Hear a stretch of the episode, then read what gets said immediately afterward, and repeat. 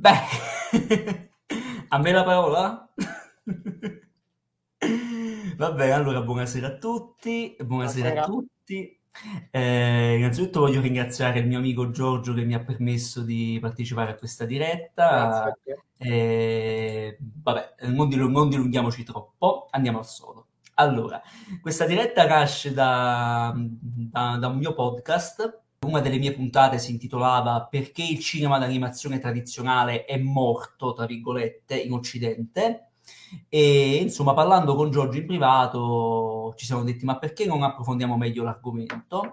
Anche perché avevo tirato in ballo tre film, solo tre, diciamo erano quelli pri- che principalmente avevano floppato al botteghino ed erano stati dimenticati e poi riscoperti più o meno grazie ai passaparola del web, dell'home video, eccetera, eccetera. Eh, però poi parlando con Giorgio ci siamo detti, eh, però ci sono film altrettanto importanti, anche grandi successi, o film incompresi, o anche film troppo sopravvalutati, al che abbiamo detto, dai, facciamoci una diretta e ne parliamo. Quindi eccoci qua, tireremo in ballo alcuni film tra i più importanti, eh, al di là che abbiamo fatto successo meno al botteghino, ma film che sono comunque oggigiorno amati più o meno da tutti, soprattutto grazie al passaparola. Quindi a questo punto partiamo col primo film e cedo la parola al mio amico Giorgio. Tanto grazie ancora. E il primo film in questione è Il Principe d'Egitto. Ah, Quindi partiamo col botto. Principe d'Egitto, che è un film appunto che esce nel 1998, siamo in casa DreamWorks, è stato il, il secondo film della DreamWorks che in realtà era partita con Zeta la Formica, per me altro filmone, eh, che quello però era in computer grafica. Il Principe d'Egitto è stato il, film, il primo film d'animazione in tradizionale, ok? Della DreamWorks, diventando poi un successo enorme. Pensiamo che uscì con un budget di 70 milioni e ne incassò 220 milioni. Esattamente. Fu il più grande film, cioè a livello commerciale è stato il film che ha incassato di più nella storia della, del, dell'animazione non disneyana che poi questo record è stato battuto dai Simpson nel 2007. Facciamo un attimino un passo indietro, ecco, cerchiamo un po' di contestualizzare quest'opera così monumentale e sotto certi aspetti che è stata in realtà acclamata dalla critica, nonostante ci sono venute fuori a volte, ecco, delle critiche anche adesso, insomma, un po' discutibili, ma ci arriveremo. Allora, in realtà questo mh, progetto un, era un sogno nel cassetto del fondatore della DreamWorks. Cioè, Jeffrey uno dei fondatori della DreamWorks. Uno perché noi ricordiamoci, la DreamWorks è stata fondata nel 94, soprattutto il reparto d'animazione da Jeffrey Katzenberg che lavorava alla Disney, il grande Steven Spielberg e Matt Gassner, mi pare si pronunci, eh, nel 1994. E, e, tra i tanti progetti eh, di Katzenberg c'era questo film, fare un mm-hmm. adattamento animato de, della storia di Mosè, perché lui quando vide i dieci comandamenti di Demil, di Demil scusate, ne rimase folgorato. E questa, esatto, bravo, esatto. esatto. e questa è un'idea che si portava dagli anni 80 e 90 dalla Disney quando c'era il periodo della Dark Age. Lui propose questa idea alla Disney quando c'era quella merda di Michael Eisner. E... Allora, ora non offendiamo su no. Ha fatto delle scelte discutibili, però. Vabbè, comunque... insomma, quell'uomo, quell'uomo discutibile andiamo in questo modo qua. Vabbè, comunque, scusate il francesismo. No, vabbè, scusa, scusa l'interruzione. Continua. Non è un problema. E quindi stavo dicendo che propose questa idea alla Disney, soprattutto a Eisner, che però questa idea fu bocciata perché la Disney non voleva trattare di religione perché avevano paura di offendere le, qualcuno. Non, questo è il motivo che hanno dato. E questo poi, poi per vari altri motivi ha spinto poi Katzenberg a, ad andare via dalla Disney e fondare poi la DreamWorks. Ecco, in, nel mentre stavano realizzando Zeta la formica, fu proprio Spielberg in realtà che spinse Katzenberg a realizzare Il Principe d'Egitto, perché Spielberg era ebreo. E lui eh, era appunto, appunto. esatto, e, era, era, e, sentiva molto le storie dei suoi avi e soprattutto vabbè, la storia di Mosè, che è la, quella più importante di tutte. E da lì partì la produzione del film. Partì la produzione del film che durò circa quattro anni, un lavoro cioè, se vi andate a vedere dietro le quinte è stato un lavoro meticoloso. Cioè, contate 300 artisti da 34 nazioni provenienti dalla Disney, inoltre studiosi e storici, teologi cristiani, musulmani, c'è una roba ebrei, leader arabi americani, c'è una roba assurda, un cast poi dietro ai personaggi stellari, perché si andava da Jeff Goldum a Val Kilmer, Ralph Fiennes, in più, in più un'altra cosa importante è che eh, la DreamWorks è stata aiutata anche da una piccola casa di animazione che aveva fondato Spielberg, che era l'Ambly Animation. In realtà, poi... aspetta, interrompo, in realtà l'Ambly Animation aveva, era fallita, quindi tanti era fallita col film Balto di qualche di anno era prima. Balto, scusa? Balto è dell'Amblimation prodotto da no, Spielberg ed era stato un floppone allucinante al botteghino e allora con Katzenberg eh, in sella hanno fondato la DreamWorks e quindi quasi tutti gli animatori poi sono andati a lavorare lì. Quindi l'Amblimation è morta e dalle ceneri è nata la DreamWorks. Ma di che anno era Balto, scusa? 95. Ah, Tre anni prima. Errore mio, scusate. Non... No, vabbè, figurati non è un problema. Comunque, quindi insomma, un team di artisti enorme in questo senso qua. E poi esce il Principe d'Egitto nel 98 e fa il boom. Il boom, e questa, ecco, volevo sottolineare questa cosa importante.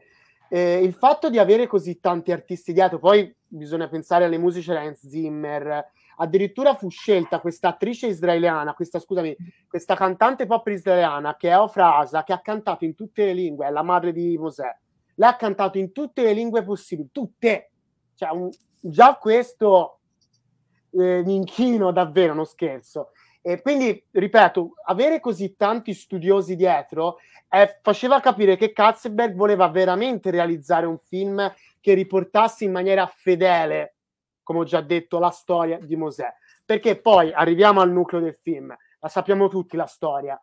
Siamo nell'antico Egitto, nel, nel, nell'Egitto di, di Sati I, eh, cosa succede? Le guardie del faraone decidono di fare strage di bambini ebrei finché una madre con questo suo neonato, appunto il nostro Mosè, riesce a portarlo in salvo e lo conduce in queste acque del, e lo conduce in questa cesta e le acque del Nilo sotto diciamo un piano de, di un qualcuno di superiore, non vi sto a dire chi, eh, lo condurranno alla dimora del faraone e verrà adottato da, dalla famiglia del, del faraone crescendo all'insaputa di essere ebreo e quindi eh, credendo di essere, come, abbiamo, come dice il titolo, un principe d'Egitto. Fino a che poi, eh, poi ci sarà l'amicizia col fratello, fino a che poi succederà un qualcosa che cambierà le carte in tavola e poi nascerà il Mosè che tutti conosciamo. Ok, questa è nel sintesi la storia.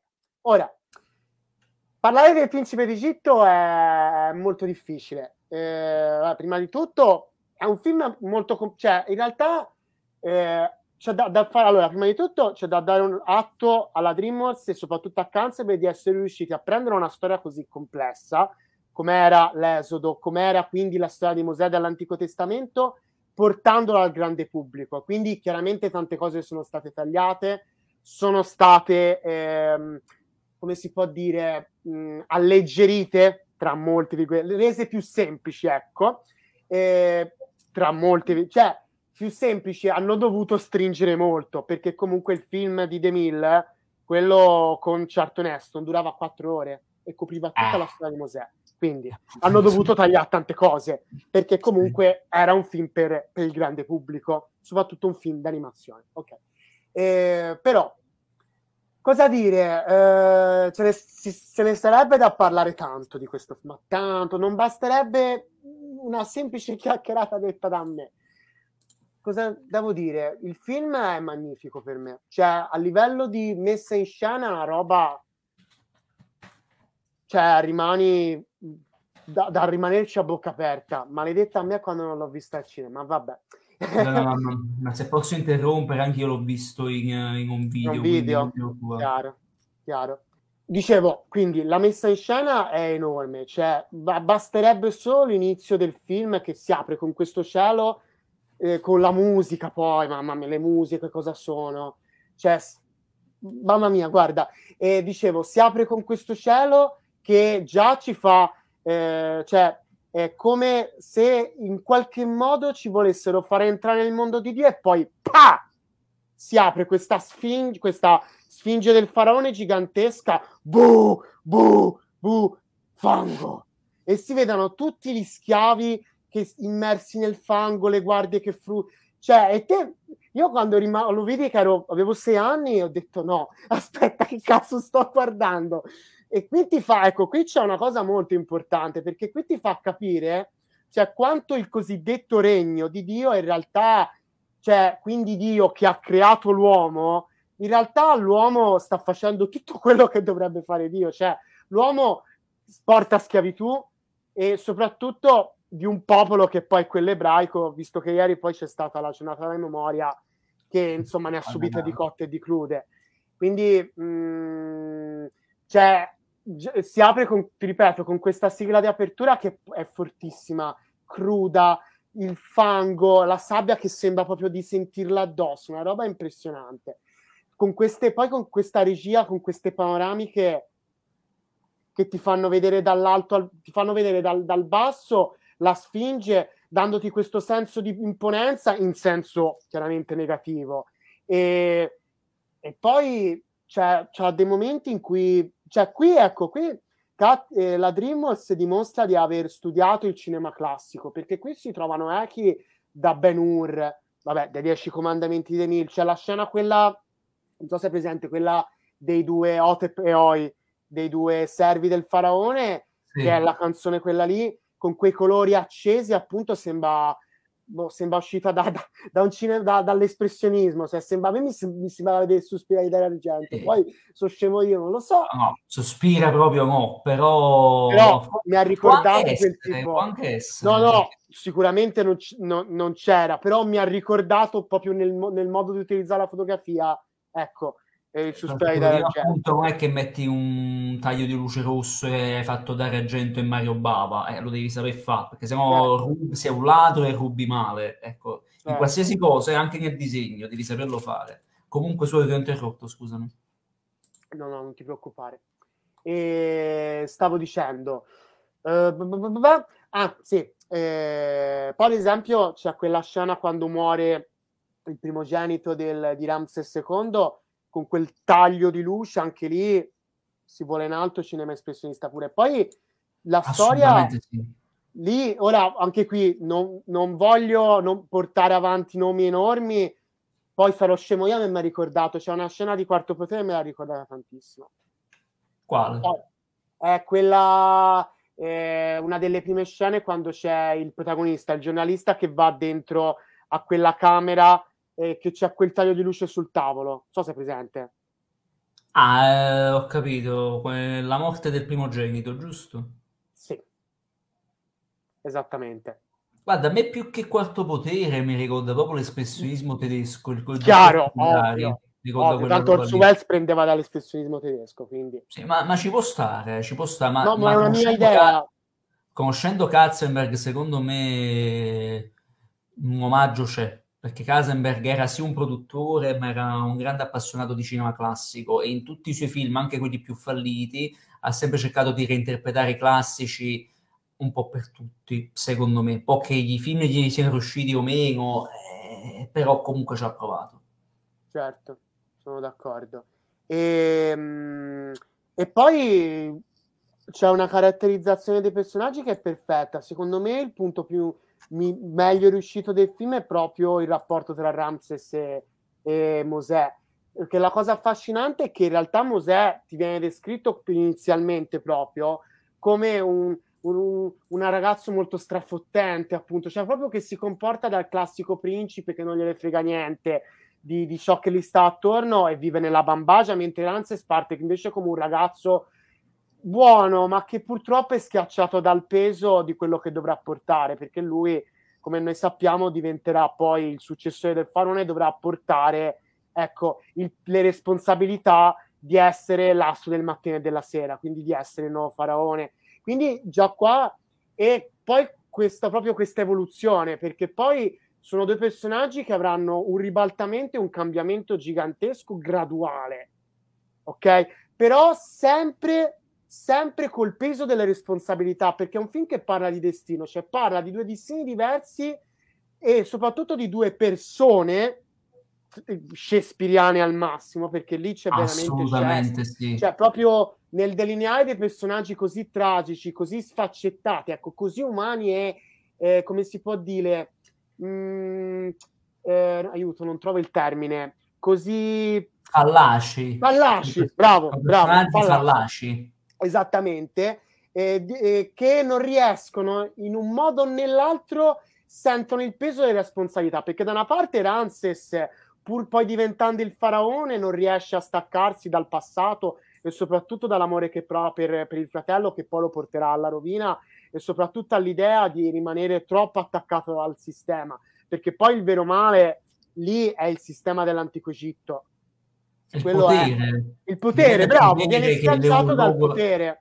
Esattamente, esatto. dal potere non riesce a capire che poi tutto ciò che, che, è stato creato in questo sistema è sbagliato. Anche i cosiddetti divinità che um, eh, emanano, o per meglio dire, ehm, vengono enfatizzate dai suoi servitori, sono delle ca- cioè, sono, delle, sono trucchi. Sono trucchi, ecco, non sono falsi divinità, mettiamola in questo modo qua. Sono trucchi. E, e questo poi lo porterà a un finale che io ancora, io ancora lo vedo e ci, ci, è, cioè, non ri, ci sto di un male ogni volta che vedo quel finale. Mamma mia, mamma mia. E poi, ripeto, poi la rappresentazione di Dio cioè la rappresentazione sì. di Dio che cos'è. E guardate, e questa cosa è molto interessante perché in realtà l'idea di fare, perché Dio in questo film qua in realtà ha la voce, ha la stessa voce in originale in italiano di Mosè. E non solo, noi sentiamo anche le voci di tutti i personaggi che conosciamo e ogni volta che Dio finisce una, una parola si sente una voce femminile che è quella poi mh, di Zippora perché loro volevano creare un, eh, proprio l'idea di Dio come, ehm, diciamo, come entità che ci avvolge, ecco, come, proprio per farci capire che Dio è in tutti noi, si trova in tutti esatto. noi, appunto, perché alla fine il perno del film non è tanto di per sé la religione, ma è proprio la fede.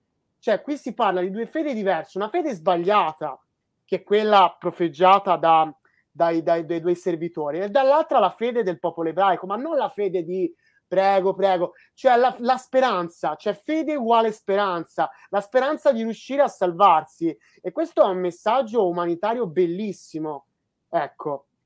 E, e cioè, una roba assurda. E no, mi sto perdendo perché c'è veramente tanto da dire su questo film. Qua. Ah, prenditi il tuo tempo, non ti preoccupare.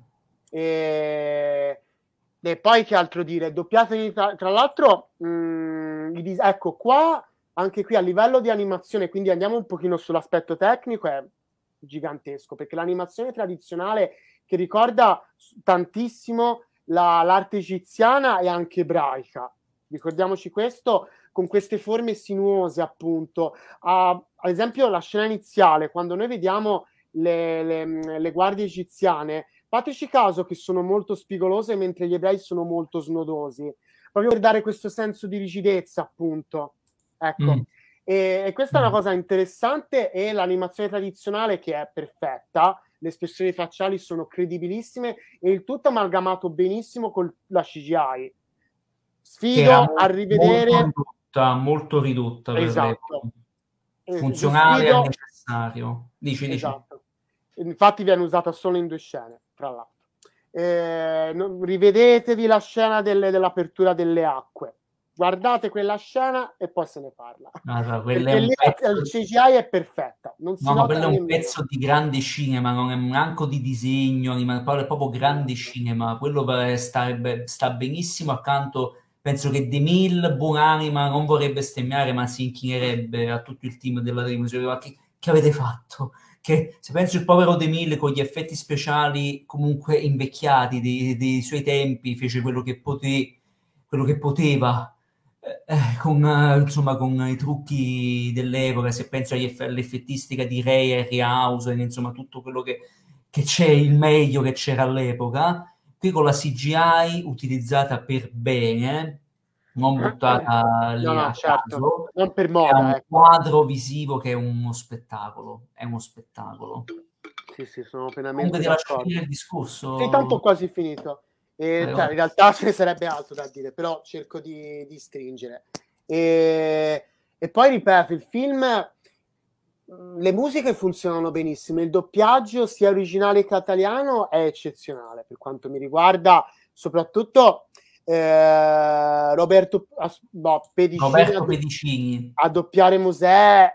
Io quando vidi quella scena, la scena di Dio, che poi è una scena da, da brividi anche con quelle musiche, appunto, quando senti quella voce così calma, appunto, perché poi il Dio che era così, perché quel Dio lì era così, il Dio ebraico era davvero così, quindi un Dio sì buono, però un Dio severo, chiaro, eh, e, cioè, che ti fa, eh, che te ne innamori, cioè, ti, dà, ti crea quasi come se fosse un padre dolce, però allo stesso tempo fa paura. Vi sfido a rivedere la scena della morte dei primogeniti con quella nube bianca che fa rabbrividire, cioè da farci l'incubi la notte, non sto scherzando, perché è una roba inquietantissima. Poi, la, poi tra l'altro, una cosa importante una cosa importantissima, volevo dire, viene usata anche la stop motion, perché nel sogno di Mosè noi mm. vediamo il suo sogno e ci sono i geroglifici che prendono vita, tra l'altro anche lì a livello artistico fantastico. fantastico.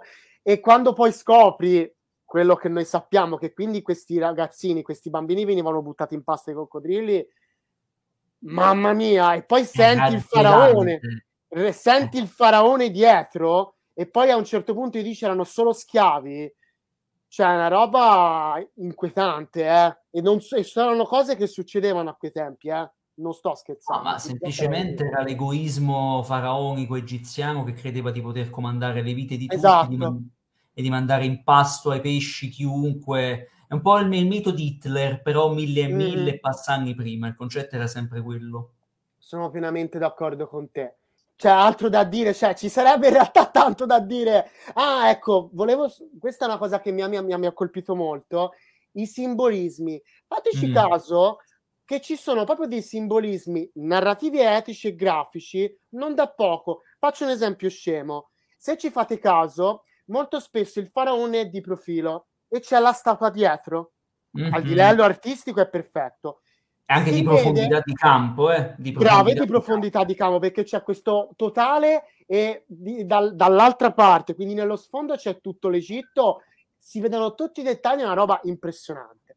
E questa cosa qua si ripete poi quando Mosè va da Ramses.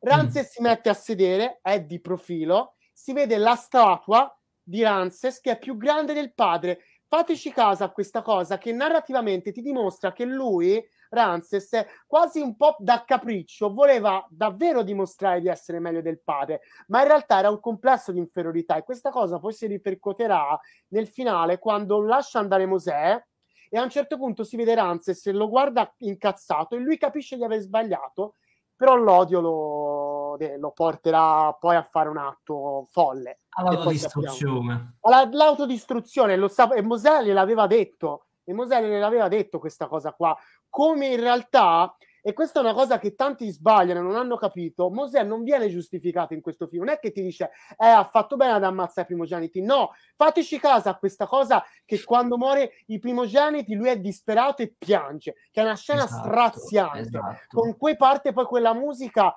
che poi ha vinto anche l'Oscar, che è When You Believe, che è magnifica. Eh, vorrei eh, vedere, scusa. Eh, eh. vorrei vedere. Il, poi, tra l'altro, ci sono le nenie dei bambini, mi pare in ebraico, se non ricordo male. Sì, sì, eh, me, esatto. lo volevo dire io, ma me l'hai rubata, mannaggia. Mi dispiace, vabbè, poi chiudo. No, davvero, vabbè, parlerò d'altro. E chiudo. E, quindi, in realtà, è un film che parla, ecco, un film che riesce a parlare soprattutto di un tipo di religione, quindi quella ebraica, di una storia in realtà universale che è un, in realtà una storia di umanità, cioè di speranza di un popolo per la salvezza e soprattutto una condanna a un sistema che non è tanto lontano dal nostro, eh, ragazzi, cioè un sistema schiavistico che, che non ha pietà per nessuno. Cambiano i mezzi, ma il concetto è sempre quello. È sempre oggi, abbiamo, oggi abbiamo, il computer, internet, prima avevamo le flust. Esatto, sono i campi di concentramento di Auschwitz. Purtroppo è così, purtroppo. E guarda caso si parla del popolo ebraico, eh? Siamo tanto lontani. Eh quello è, quello è, quello è. E poi non, non, ho altro da dire, sinceramente. Ah, comunque, piccola postilla, la mia canzone preferita è quella quando fa Mosè quando poi Mosè si sposa con Zippora, che c'è quella mh, canzone che ti fa vedere tutta di lui, la crescita sua, che poi diventa pastore. È bellissima, proprio c'è un messaggio dietro, cioè te lo fa capire, cioè ti dice, cioè, te non ti devi, eh, non devi mh, come si dice, non devi guardare troppo al passato. Te comunque hai salvato le mie figlie. Cioè, il vero uomo è quello che dalle piccole azioni le fa insieme agli altri. Infatti è una canzone cioè, bellissima. E quindi quando lui diventa pastore, ecco, e diventa poi il Mosè, lui è Mosè quando è insieme agli altri, non quando fa le azioni. Quando non è un caso con, con, il suo vero popolo, con, con la sua vera essenza esatto. di essere esatto. umano. E non è un caso che nella canzone When You Believe, lui quando è insieme a quei bambini che si aggrappano alla sua asticella, sorride. È quello il vero Mosè, cioè il salvatore umano, cioè un, un messia che vuole portare speranza e che in realtà, mh, è, come si dice, non riesce anche in un certo senso ha difficoltà a eh, accettare la responsabilità di un Dio che nemmeno conosce poi alla fine. No, semplicemente deve sentirlo dentro di sé quel Dio. Esatto, infatti Dio, certo il concetto, come detto di Dio siamo tutti. Esatto. Ma, al di là di, di, ogni tipo di fede che poi ogni singolo possa eh, creare, ogni singolo possa avere dentro di sé, ma Dio siamo tutti. Esattamente. Siamo, quello è il concetto. Non so se vuoi aggiungere qualcosa. Boh. No, allora, mm, in realtà vorrei parlarne, potrei parlarne per umore. Ah, ma anch'io, eh. Dico anch'io, pochissime anch'io. cose perché sennò poi ci allunghiamo troppo. In realtà hai detto già molto tu. Io posso dire che questo film lo vedi da bambino, chiaramente ti viene fatto vedere per una idea religiosa appunto cattolica, sai, per le cose da chiesa però me ne innamorai, infatti comprai la videocassetta, l'ho visto e rivisto un sacco di volte, chiaramente l'ho rivisto rimasterizzato in Blu-ray, poi per fortuna grazie a Netflix, alle piattaforme possiamo riguardarlo più e più volte, può arrivare a più persone, sì. soprattutto ai, ai, ai, ai Netflix comunque sì, su Netflix. okay, è difficile ma molta roba DreamWorks a intervallo viene messa su Netflix molto spesso e questa, mi fa molto piacere che il, le nuove generazioni possano scoprire questi classici. Esatto. E poi leggi su internet di gente che dice ma belli, quanti sono belli questi film tradizionali perché non si fa più questa animazione? Non si fa più perché il pubblico ci ha perso la fiducia all'inizio anni 2000 questo è il problema. Però, ne parleremo con Atlantis, tra l'altro. Sì, sì, ne parleremo dopo, ne parleremo dopo. Allora, io del Principe d'Egitto dico solo capolavoro assoluto che è un esordio di uno studio gigantesco, è un film che... E già era uscito col capolavoro di Zeta la Formica, chiudo. Quello è un altro capolavoro, ecco, lì è un esperimento in CGI che, mo, al di là che sia invecchiato o meno, quello è un film molto, un trattato sociopolitico impressionante su, sui deboli che possono avere libertà di scelta e non lo sanno in quanto schiavi e su chi è più forte che nella sua mh, modello Hitler, che nella, sua, nella, nella propria maniera di grandezza pensa di poter distruggere tutto e ripartire da zero, cioè una roba folle. Vabbè, Hitler, Hitler, cioè ha fatto un trattato politico eh, impressionante, marxista all'interno di un cartone in CGI con formiche una roba esatto. impressionante. Il Principe d'Egitto è un altro capolavoro e riesce non solo a mescolare benissimo stile d'animazioni, perché chiaramente è quasi tutto disegnato a mano e il disegno tradizionale è invecchiato benissimo, soprattutto i tratti dei personaggi, come hai detto tu, rendono ancora oggi una meraviglia, cioè non è invecchiato in niente. Infatti, scusami se ti interrompo, di, ehm, no, questo lo volevo dire perché a me mi ha colpito tanto c'è mm. la scena in cui Ramses, ma a livello proprio di resa grafica delle espressioni facciali, di regia. di regia, lì c'è un tocco di classe incredibile. Quando c'è Mosè che dice a Ramses, io sono tornato per liberare il mio popolo, e Ramses che è così, che è, si, dal suo volto si vede la disperazione di un fratello che poi alla fin fine Ramses, al di là che fosse stata una merda o tutto, però in realtà voleva bene a Mosè, lui voleva in realtà che tutto tornasse come prima, ma come fai con tutto esatto, quello che hai fatto. Esatto, è, è, proprio, ed è proprio qui che voglio arrivare. scena qua, che sì. lui gli mette l'anello lì, c'è Rances che è così, in un secondo cambia l'espressione, è così, è triste e poi così... Ah, poi la scena dell'anello. Madonna, no, quella Madonna, è una delle mie scene preferite in assoluto. Fantastico, fantastico. Vai. Scusa. No, vabbè, eh, posso dire, un, il film è un capolavoro, è un film diviso in tre atti perfetti, c'è un'introduzione ai personaggi fino alla fuga di Mosè, secondo atto con Mosè che scopre se stesso, incontra Dio e tutta la sequela delle varie piaghe d'Egitto, e infine la partenza del popolo con il mare, il mar rosso che si apre e tutto il resto. Tre atti in un'ora e mezza di meraviglia pura, c'è un ritmo che veramente non lo senti, sei talmente preso dalla storia, una storia che può parlare a tutti, anche agli atei. La cosa splendida è che il film non è un film religioso. Questa Bravo! È oh. in modo sbagliato da estremisti di qualsiasi fede, che sia cattolica, qualsiasi fede, è proprio una cosa sbagliata. È un film che parla, ai, può essere visto anche in forma laica e potresti trovarci tante metafore umane, perché la cosa bella è che Dio c'è, ma è un, mega, è un McGuffin. Esatto, è un McGuffin. Per citare Hitchcock, è un McGuffin, perché non a caso appunto parla con la voce di Mosè, non si vede mai, è soltanto un fuocherello acceso e tra l'altro un fuoco freddo, quindi una cosa anche lì. Che non brucia, che tra l'altro non brucia se lo tocchi, esatto, perché quella appunto. rappresenta la fede delle, degli ebrei. No, ma rappresenta anche la bontà di, di, un animo puro, esatto, un animo puro esatto. che, che, che, è quello di Mosè, che appunto in quanto eh, rinato come uomo e riavvicinato, appunto essendosi risposato, essendosi riavvicinato agli ebrei, finalmente può essere se stesso, ma lo sarà fino in fondo quando guiderà veramente il suo popolo, cioè gli schiavi. La scena di lui che pa- del nostro Mosè che parla a Dio, vabbè, a parte Roberto Pedicini Con al doppiaggio. questo bastone Bravi, no, ma è proprio un pezzo di doppiaggio. Io avrei, guarda, io cosa darei per essere in una sala di doppiaggio e guardarlo lavorare? No, lui è un grande. Immagino all'epoca cosa deve essere stato per lui no, eh, una responsabilità del genere, doppiare certo. un prodotto del genere.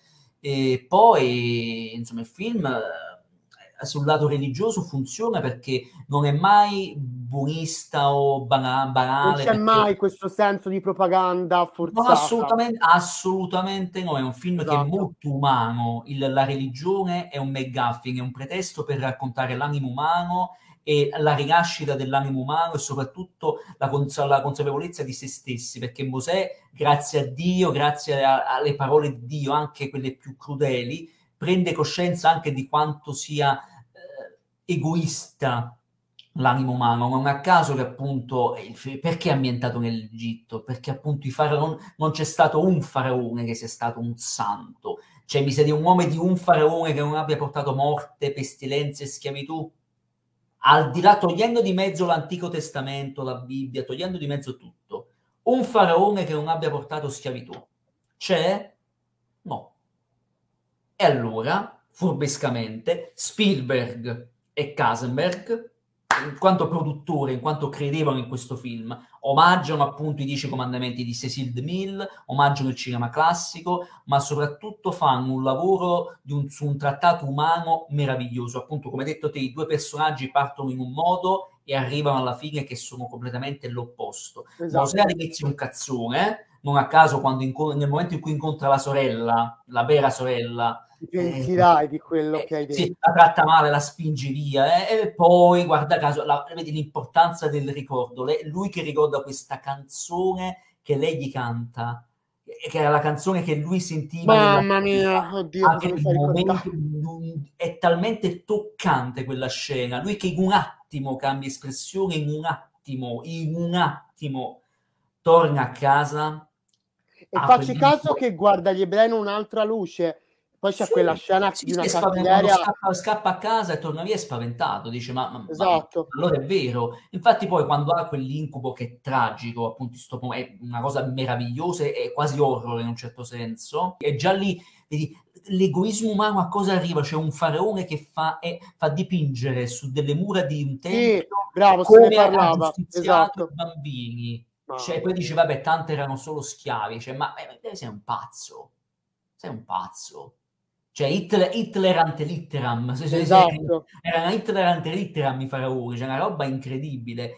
Il secondo atto per lui che fugge e appunto si riscopre, cioè, riscopre se stesso e grazie a Dio ha il coraggio di tornare in patria. E a e me... questo, questo scontro tra questi due fratelli che in realtà si vogliono un bene dell'anima. Perché poi non Bravo, sono fratelli, non sono fratelli di sangue, aspetta, esatto. non sono fratelli di sangue, ma c'è questo amore che li guida e li tiene legati anche fino alla fine, nonostante l'odio. Perché la cosa bella è che Mosè non odia Ramses, ne no, ha no. pietà ne ha pietà, quando gli parla dice guarda che tu tieni schia- schiavi delle persone che sono il mio popolo, hai, costruito, poi tra l'altro la cosa splendida, Ramses che è un ragazzo puro, ingenuo, poi quando diventa faraone diventa, cioè, lo, tesse le lodi di un padre che da ragazzo odiava. Infatti non a caso il padre, è le colpe dei padri che cadono sui figli. Il padre che gli dice un anello debole può spezzare la catena di una potente dinastia e lui questa cosa come, come un trauma se la fissa in testa e non vuole cedere.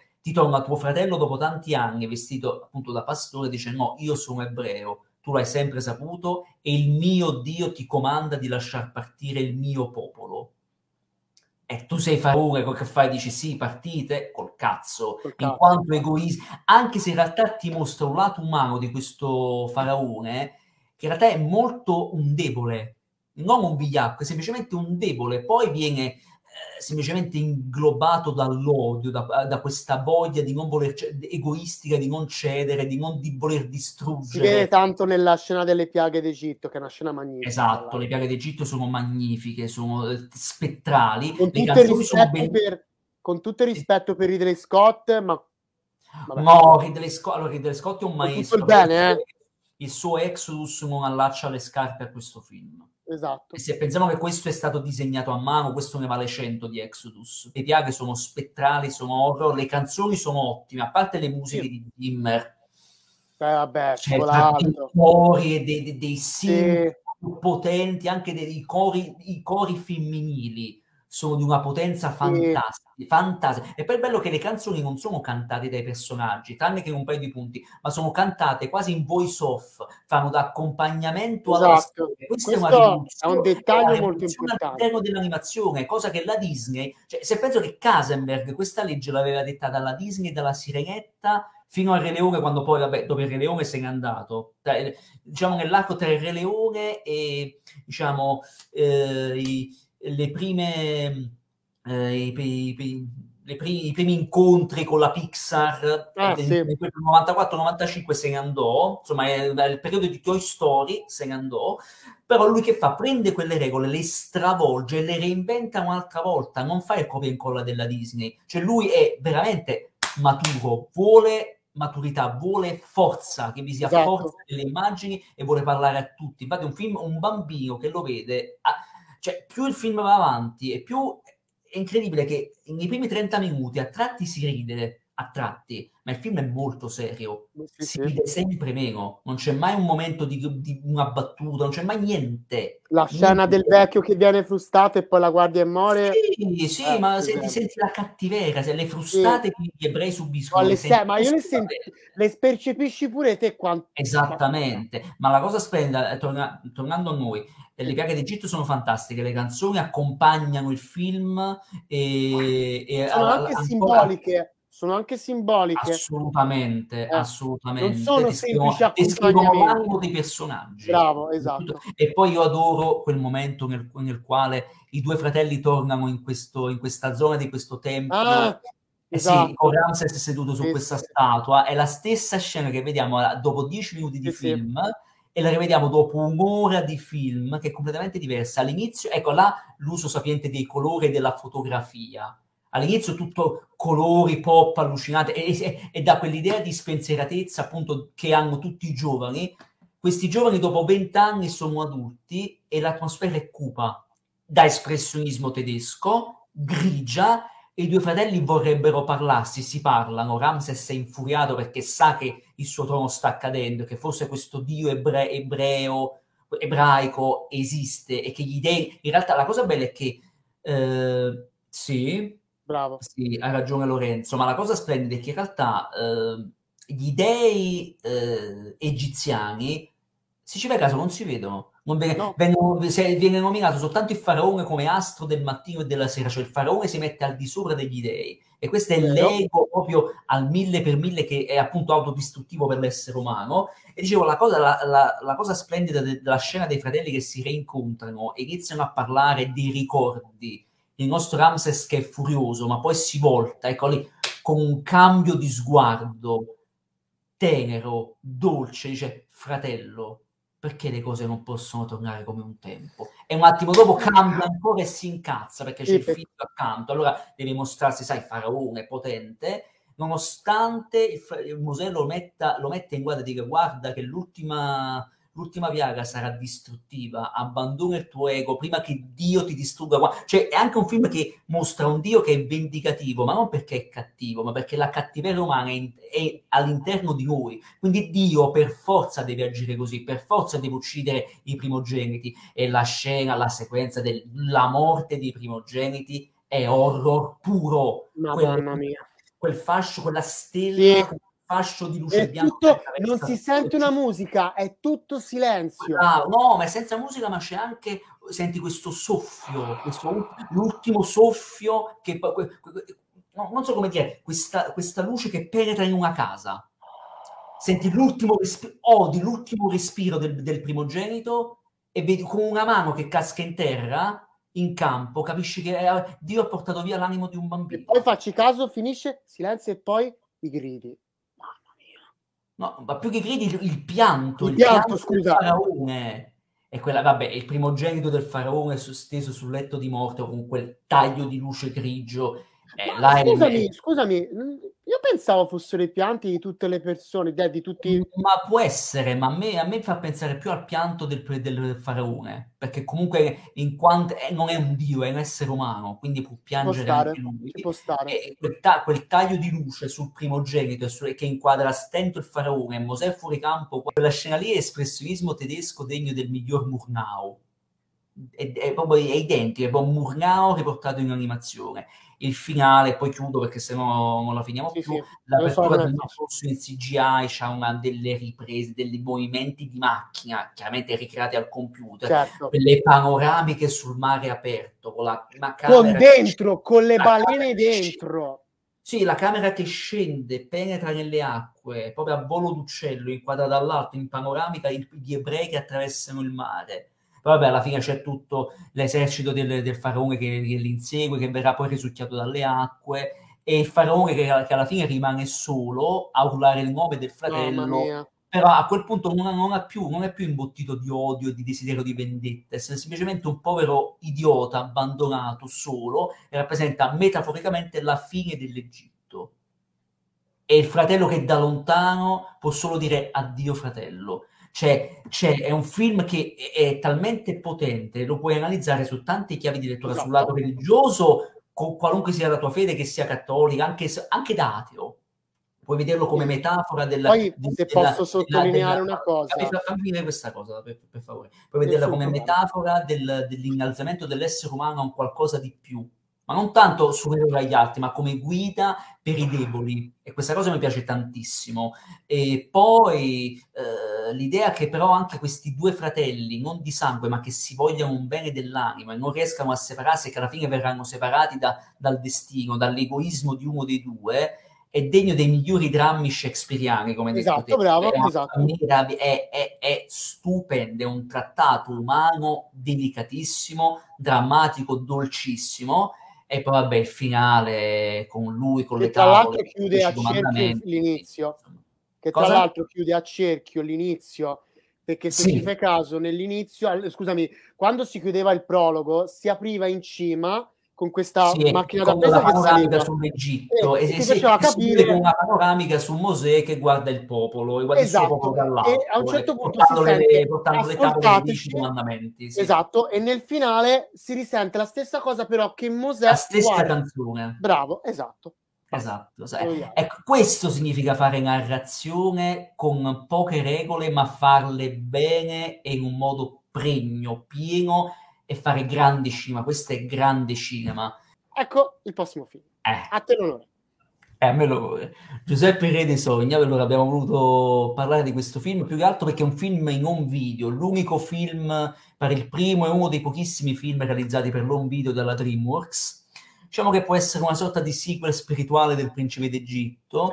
Ci dedico due parole. Allora, Chiaramente non vale il principe d'Egitto, chiaramente è un film per l'on video eh, creato a risparmio e si vede nelle animazioni che sono invecchiate abbastanza male, sono, i personaggi si muovono a tratti a scatto e questa cosa, insomma, era un film fine anni 90, inizio 2000. insomma era abbastanza evidente, però se facciamo il paragone con i film home video della Disney, i vari sequel dei vari Cenerentola, i vari Mulan, i vari Re Leone, 2 3, erano veramente brutti, alcuni erano veramente brutti se non orribili. La DreamWorks perlomeno riprova a fare il principe d'Egitto, però tirando in ballo un altro personaggio biblico, cioè Giuseppe, e comunque tiene fede ai testi, tiene fede alla, alla, alla storia vera alla storia biblica di questo personaggio. La cosa che mi piace del film, al di là dell'animazione, vabbè, invecchiata, al di là di qualche canzoncina un po' così così, diciamo, ripeto, non siamo qui ai, ai livelli di quel capolavoro. Certo.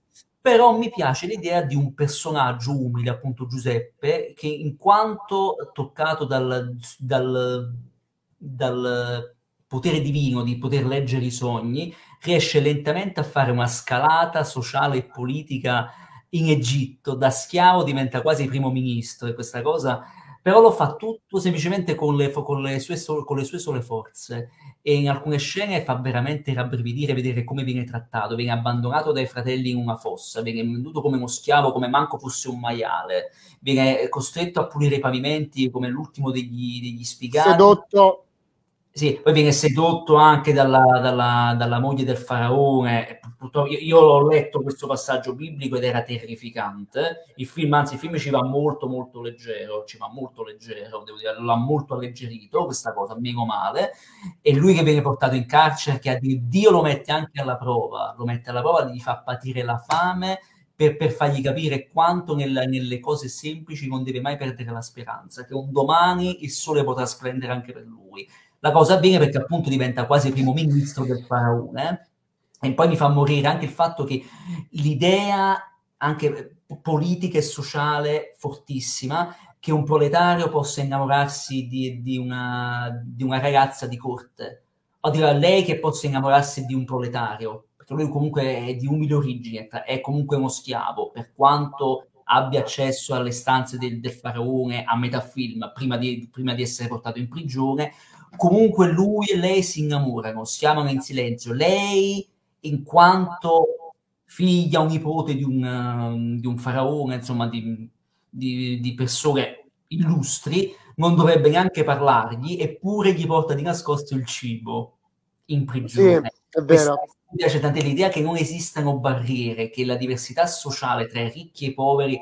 sia un'utopia creata dal nostro egoismo. Questa cosa mi fa. E l'idea che lui, una volta diventato primo ministro, partecipi in prima persona a, alla semina nei campi. Sì, la semina nei ah, campi. Non dovrebbe. Immaginati un presidente del consiglio italiano che va, va, va a morto per aiutare un contadino. Lui fa questo, cioè ti rende umano questo personaggio, però te lo rende anche fallace, soprattutto nell'ultimo atto, nel momento in cui rivedi i fratelli, potrebbe vendicarsi e ucciderli, però in, in un certo senso si vendica, però forse la, la sua fede, la sua anche scaltrezza, riesce a farlo ragionare e riesce a rivedere negli occhi dei fratelli pentiti eh, un'umanità dolcissima, pentita e molto tenera. Quindi il film è un film medio, un film per l'home video. Carino. Che può essere eh, per, a risparmio, fatto in fretta e fatto un po' per calcare il ferro del, del principe d'Egitto, comunque tira su dei ragionamenti, veramente de, delle riflessioni, degli spunti di riflessione politici e sociali, veramente niente male. Un film che per i bambini io lo vedo perfetto. Io lo farei vedere a un bambino di 6 anni, a parte che secondo me si diverte poi può anche scoprire cosa può essere Dio e anche Dio in più sfaccettature, sia benevole che anche, mal- non vorrei dire maligne, però un Dio che mette alla prova anche l'animo umano, come, cioè, come si è sempre fatto nell'Antico e nel Nuovo Testamento, cosa che, che è sempre avvenuta. Quindi il film è interessante sotto questi aspetti. Altro condito, lascio la parola a te. Ok, dico solo due cose. Non sottoscrivo tutto quello che hai detto, non ho molto da dire sul principe su Giuseppe Re dei Sogni perché eh, condivido tutto quello che ha detto Dani. L'unica cosa, eh, sottolineo due cose che mi hanno colpito. Ora, nonostante il film a livello tecnico sia invecchiato, però la cosa che mi colpisce, almeno mi ha sempre colpito perché io ho il mio DVD e me lo tengo ben stretto. Fai eh, bene, fai bene grazie, è che nella scena in cui lui, non so se ti ricordi, quella scena in cui lui fa quel sogno della capra che muore, che poi nella sì. realtà succede, sì, sì. sembra uscito da un quadro di Van Gogh. Non sto scherzando. No, è vero, è vero, è vero. Ecco, nella, nella, diciamo nella miseria del budget del film eh, sono riusciti a integrare quel poco che avevano per creare un qualcosa che visivamente avesse un senso, non fosse una cosa buttata lì. E visivamente comunque il film, ripeto, al di là dei limiti, ripeto, evidenti, ha dei, to- dei tocchi onirici, soprattutto nei sogni, che sono quasi horror. E quindi comunque è un film che non è fatto per far cassa, comunque il Principe Egitto è andato benissimo. Era un esperimento, cioè portiamo, riproviamoci, facciamolo più per bambini, vediamo in un video come va, non so come sia andato, però è un film che secondo me ha un suo perché, guarda caso è passato spesso in televisione, l'abbiamo sì. visto spesso da bambini, e in un certo senso è rimasto, cioè io leggo su internet di gente che lo, lo, lo, lo fa vedere ai figli, ne entusi- gente della nostra gente che sono padri di famiglia, che, che sono entusiasti, lo fanno vedere ai bambini. A me la cosa fa piacere perché sì, non è un film indimenticabile, vale dieci volte meno il Principe d'Egitto, no, senza offesa, però per essere un film per l'home video, realizzato in fretta, con due spiccioli, vale dieci film on video della Disney, ne vale dieci perché ha comunque da dire e degli insegnamenti da dare ai più piccoli. E se ci fossero più film così per i bambini, al di là del contesto religioso, io sarei contento. Perché Come vedere detto... che, che si rincoglioniscono, scusami, con Peppa Pig e altre coglionate su YouTube, non faccio nomi, non voglio insultare nessuno, preferisco mille volte le guardino Giuseppe il Re dei Sogni. Ora, arriviamo al film che fa da copertina alla live qui si va a toccare un pezzo di cuore perché Gigante di Ferro è tanti, di tanti. tanti. E io non ho problemi a dirlo. Per me è il mio film d'animazione preferito in assoluto e non solo, il mio film preferito in assoluto. Addirittura. Sì, per me sì. Ah, ok. Per me sì. Vabbè, no, hai ottimi gusti, che ti devo dire? Grazie. ah, perché è un capolavoro.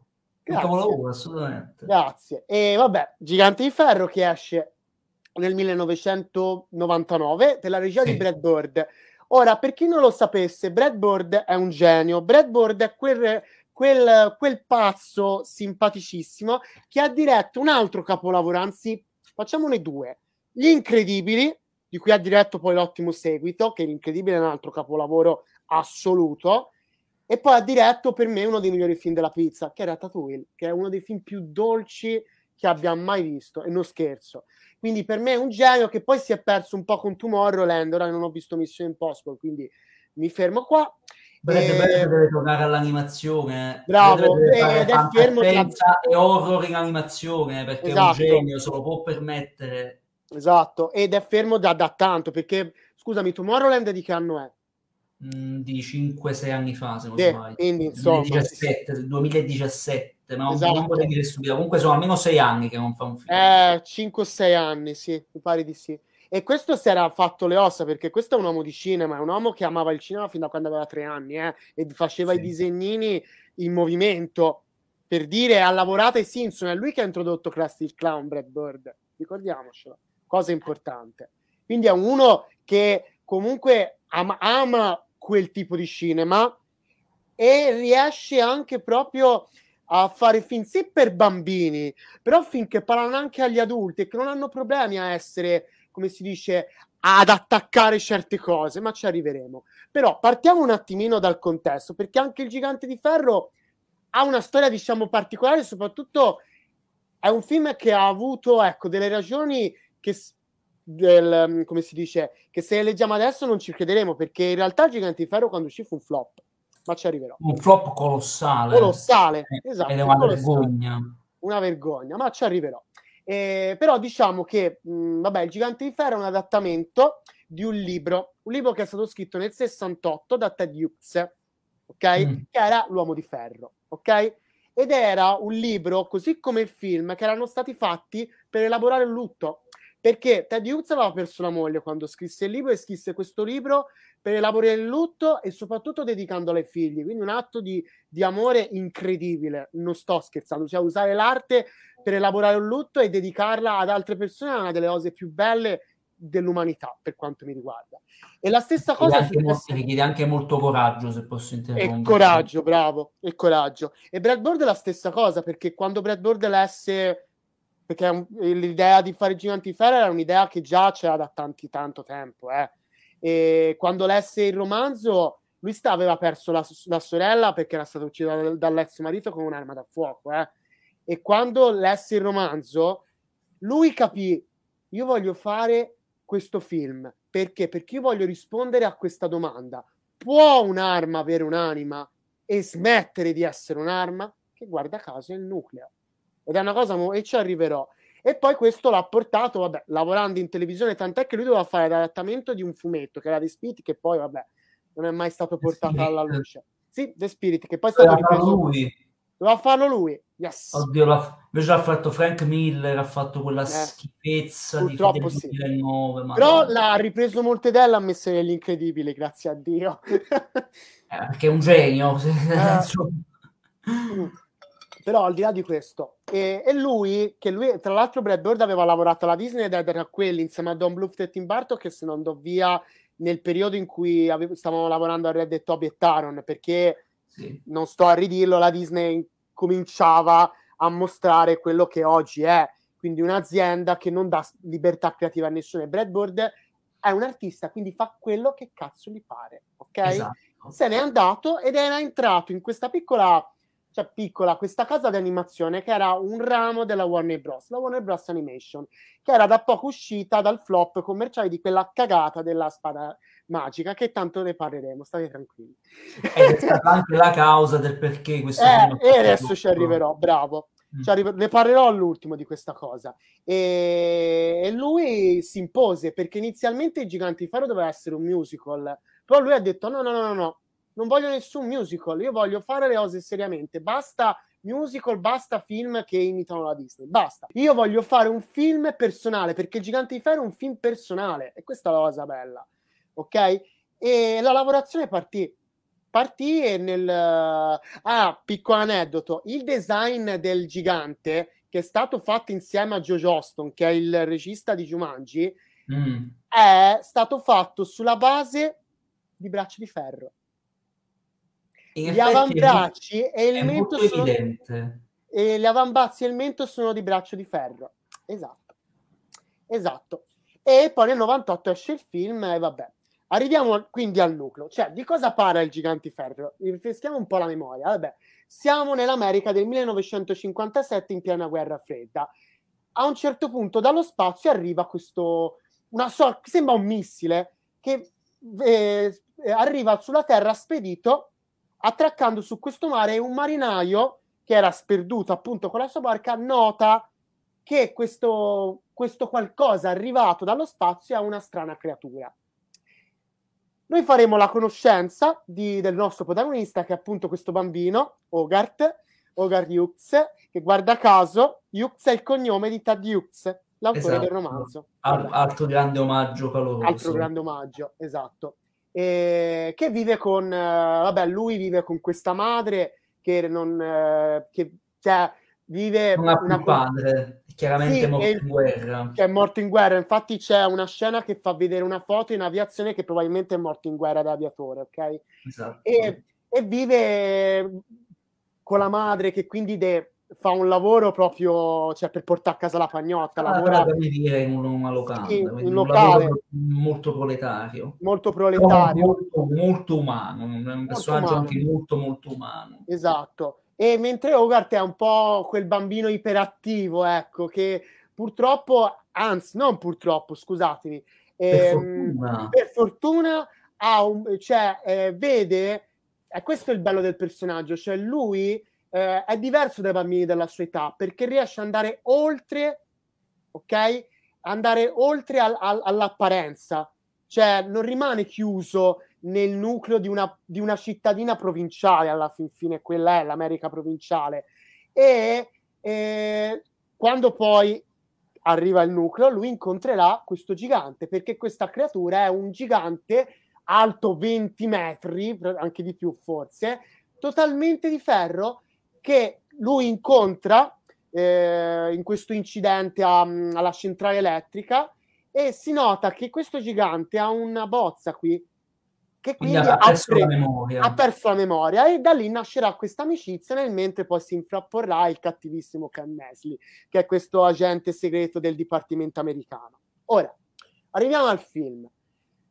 Poi è parecchio dura cioè non parecchio dura io ne parlo con cuo- col tanto cuore e anzi ti ringrazio Dani di avermi fatto partire a me perché ci tengo tanto a parlare allora è dovere, dovere. so che ci tenevi molto ed era, era il minimo Tanto Grazie. poi dirò anche la mia, ma sarà molto breve perché tanto è. Lo so, già dicendo capolavoro ho detto tutto. Per me, Quindi... allora, per me è un capolavoro. Partiamo da, da, dall'aspetto tecnico. Il mio film è magnifico.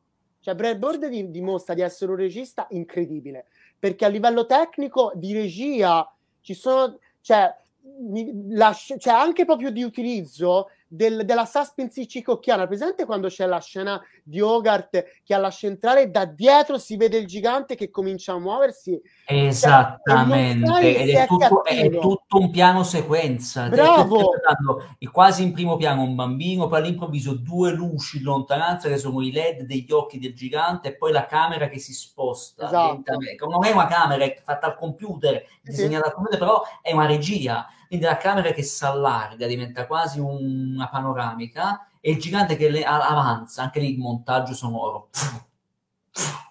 Esatto. E avanza lentamente, va in questa centrale e succede un casino che non stiamo qui a dire. Esatto, poi vabbè, le soggettive, cosa sono le soggettive del gigante con gli infrarossi? Una roba molto la Terminator. Un molto la Terminator, bravo. Molto alla Terminator, tra l'altro, Belbordo dimostra di essere un uomo di cinema perché ci sono omaggi alla fantascienza. Alla fantascienza sì. anni 50, l'invasione degli ultracop, proprio tutto. Cioè, a un certo punto... A quando il...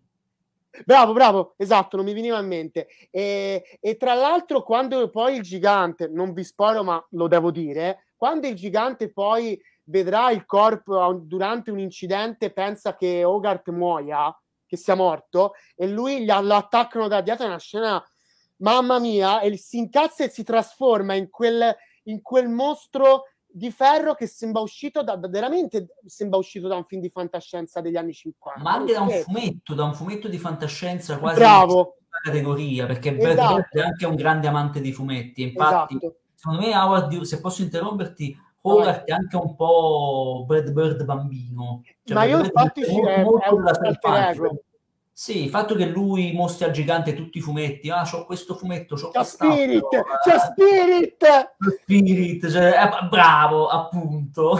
E poi c'è Superman, e ci arriva Superman, perché su, su lì ho da sì, dire delle cose. È una grande metafora Superman. Grande metafora. Film, una grande e, metafora. E quindi il livello tecnico è perfetto, le musiche sono perfettamente equilibrate, ad esempio, boh, veramente, anche musica rock. Cioè, presente la, la cioè proprio nell'utilizzo delle sì, musiche perché rievoca quel sapore fantascientifico classico però anche quel tipo di America anni 50 ecco, mettiamola in questo modo qua. E poi il film ha dei personaggi che sono perfetta cioè mette in scena una delle amicizie più belle della storia del cinema. Non, ho, non scherzo più sì, belle della storia del cinema. E, e ti dimostra e questo è un film che ti insegna veramente che in realtà il diverso non è un mostro, perché Bradboard attacca l'America, perché il film è una palese critica sociale all'America fredda. Infatti, a nel noi. libro. Come scusa? Anche a noi. Anche a noi, anche a noi assumere, infatti ci arrivo. Eh, non è un caso che Bradboard nel libro non era così, nel libro non c'era l'America cattiva, mettiamola così, erano degli alieni cattivi. Billboard ambienta nella guerra fredda, quindi c'è un attacco a un periodo che è stato, cioè, è durato tantissimo tempo, dove il sistema americano, e lo sappiamo tutti, eh, guardava cioè, ciò che non conosce, quindi ciò che Come non vede è un mostro. Nemico. È nemico e tutto è incarnato da Ken Mesley, che è una merda d'uomo incredibile, suddolo, viscido, che è proprio l'incarnazione dell'americano medio, cioè che non riesce a guardare oltre il suo naso e qui deve trovare per forza un nemico per, eh, perché l'America è la nazione migliore, perché l'America va difesa. Eh, la, no, un coglione. la cosa strana è che è un coglionazzo che, che, fa anche ridere perché c'ha alcune idee che sono spassosissime. Gioco cascata, anzi, è nuovissima. Esatto. La, gioco, la mitica gioco cascata con l'asse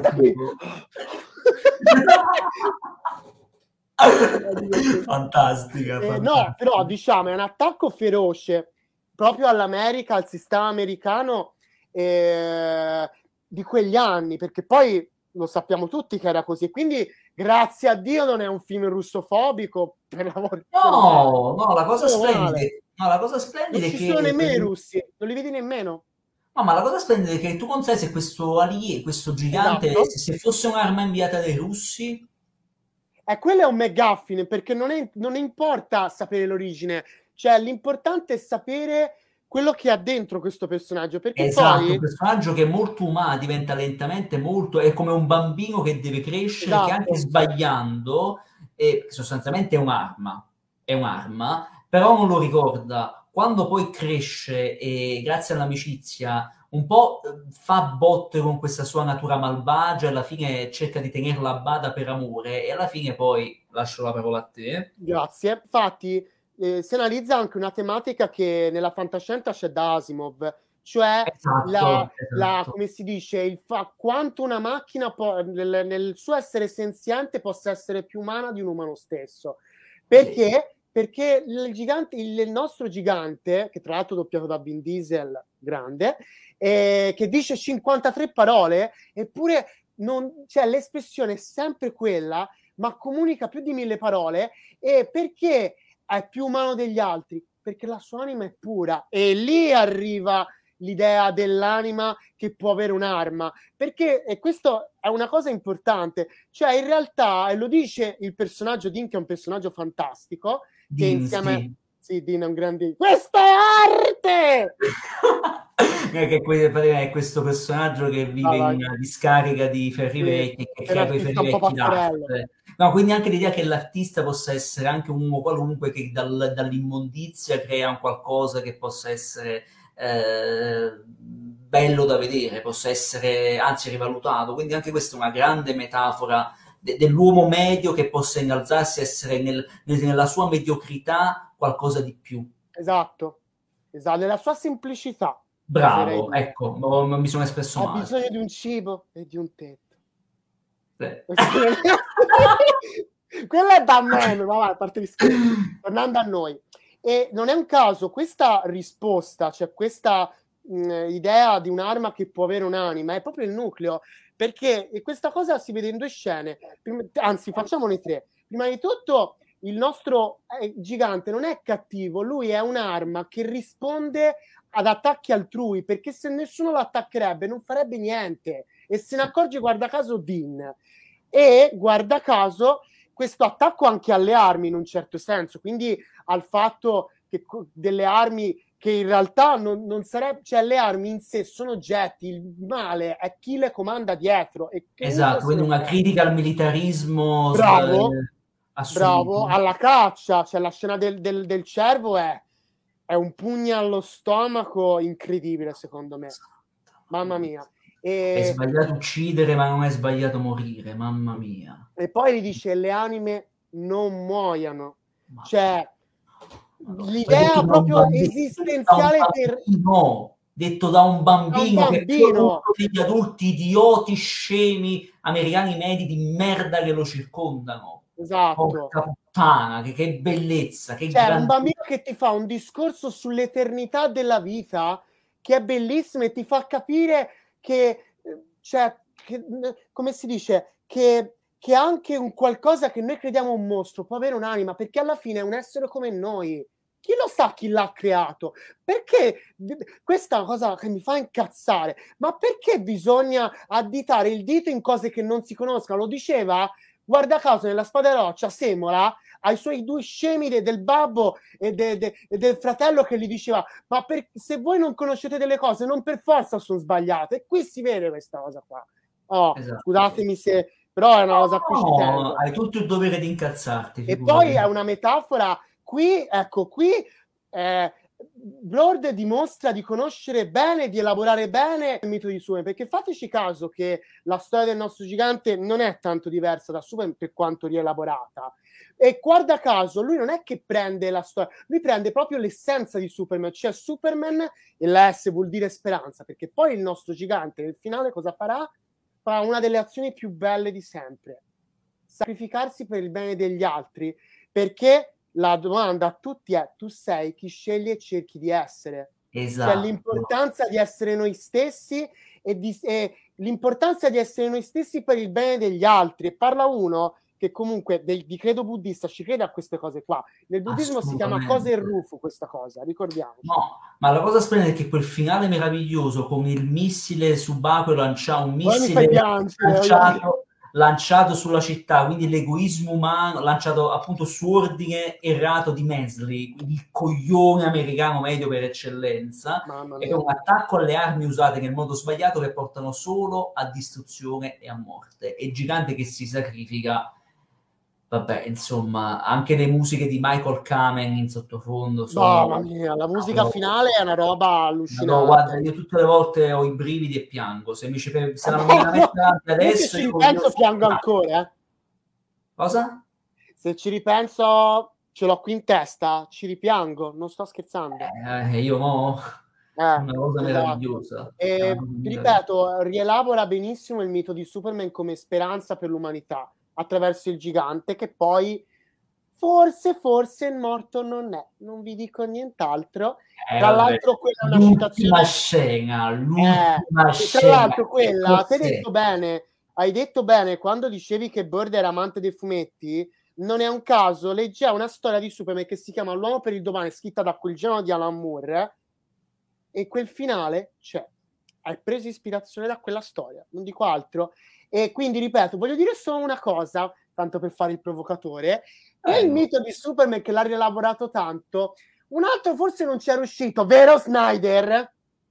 Ah, vabbè, ma vogliamo sempre vogliamo rigirare il coltello? Sì, perché mi garba stuzzicare. Va bene, allora dai, proviamo, proviamo. No, vai, ma stavo scherzando. Vai, eh... no, ma facciamo bene perché i Superman di Snyder, tutto l'universo DC di Snyder è la merda del cinema e chi la difende... Boh. Il finale è bellissimo perché nel finale noi scopriamo in realtà che il gigante non è morto perché il gigante ha questa capacità di riallacciarsi quindi in realtà nel di missile di autoripararsi, scusami, in realtà lui si scopre che tutti i suoi pezzi sono sparsi, sia questa panoramica che va piano piano nel Nebraska con quella musica che poi stringe sulla sì, faccia del gigante piano. sorride e ti fa capire che come Superman tornerà e ci sarà sempre. È una scena bellissima. E poi è un film anche che riesce a, a a mettere nei momenti giusti, momenti anche divertenti, cioè, ma la scena sì. del banzai, ma cos'è?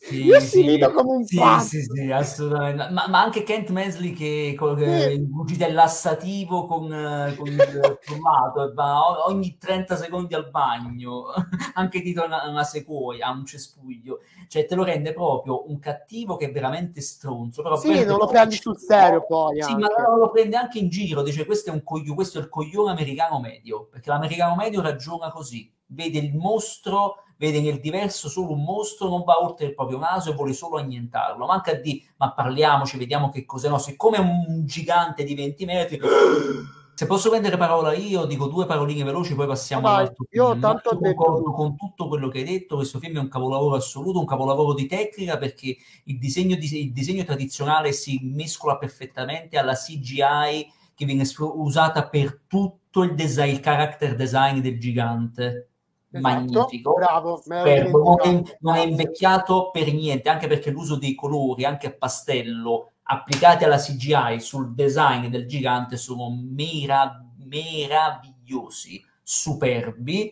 Roberto cosa dice? Il gigante di ferro mi ha insegnato cosa vuol dire essere empatico. Eh, esatto, anche nei confronti di chi è molto diverso da te. Il rispetto per la morte e la sottile linea che divide il bene dal male. Assolutamente. Questo film è un, è un grande invito alla tolleranza e dirò una cosa provocatoria. È anche meglio di E.T. l'extraterrestre di Spielberg. Sono pienamente d'accordo. Fa, que- fa, quello che Spielberg, con tutto il bene, non è riuscito a fare con E.T. E.T. è un cult, E.T. è un film molto bello, però ha un problema di essere un po' troppo buonista, un po' melassoso in alcuni punti. Questo film evita, non me ne vogliamo fare, cioè, mm, piace anche a me, gli voglio bene e ti fa piangere anche a me, sia chiaro. Spielberg è un genio, lo adoro, però questo film va oltre, fa quello che E.T. non è riuscito a fare riesce a parlarti di amicizia e di empatia col diverso in un modo senza, senza banalità, perché ti mostra esatto, il bene e il male. moralismi, bravo. Sì, sì, ti mostra il bene e il male in tutti i punti, perché il gigante è pur sempre un'arma e quando l'amnesia va via, lui diventa un'arma, appunto,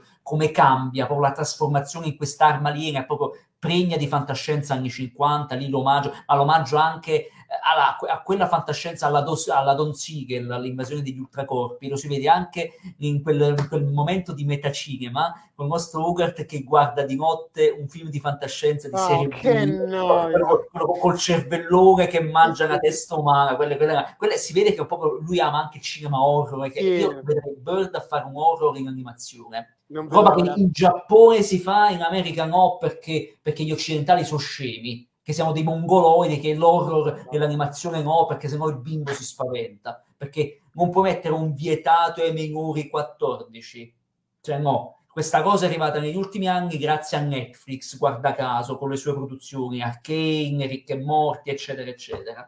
Doveva venire Netflix per farcelo capire. Comunque, a parte questo, il film è proprio perfetto come, come, esempio di cinema, perché alterna momenti comici meravigliosi. Ho, ho già detto Kent Mansley è un cattivo che è pericolosissimo, ma ti fa ridere da matti. Dean, in quanto uomo medio, riesce a elevarsi nel suo essere, nella sua semplicità. I personaggi sono fatti. Hogarth è un bambino intelligentissimo, molto sensibile. Lo dimostra, a parte il fatto che riesca a vedere appunto nel diverso, nel gigante, non un mostro, ma un qualcosa con quale empatizzare, in quanto anche lui diverso, perché appunto orfano di un padre, quindi il gigante che diventa anche metafora di un padre perduto che forse ritorna in altre vesti, forse, o forse ce lo vedo io, ma anche il fatto che Hurt lo dimostra anche una scena molto bella, che poi è un omaggio ai Simpson, il filmato che guardano a scuola i bambini. Bravo, la... bravo. Eh, ti fanno vedere quel filmato idiota di propaganda. Se ti, casca la, bomba nucleare su, se ti casca la bomba nucleare sulla testa beh, metti, mettiti sotto il banco che tanto non ti pesta. Cioè, la stronzata. È un, è un omaggio a un episodio dei Simpson quindi prende anche per il culo il nucleare, bravo Bird, il nucleare che è pericoloso se usato male, e, e, ti fa capire che Howard se ne frega di questo, cioè preferisce farsi il disegnino del robot mentre proiettano sto filmato di propaganda di merda e poi è un film che funziona, vedo, sui personaggi, funziona sul lato emotivo, le musiche di Kamen, Michael Kamen che ricordiamo come compositore della saga di Die Hard, per dirne una, ma è stato un compositore fantastico, questa è una delle sue migliori colonne sonore. Il film funziona sui lati drammatici, funziona sugli omaggi alla fantascienza, gli ultimi 30 minuti sono una corsa contro il tempo veramente pazzesca tu, tu, sei chi scegli e cerchi di essere una battuta che rimane qui e non te la scordi più.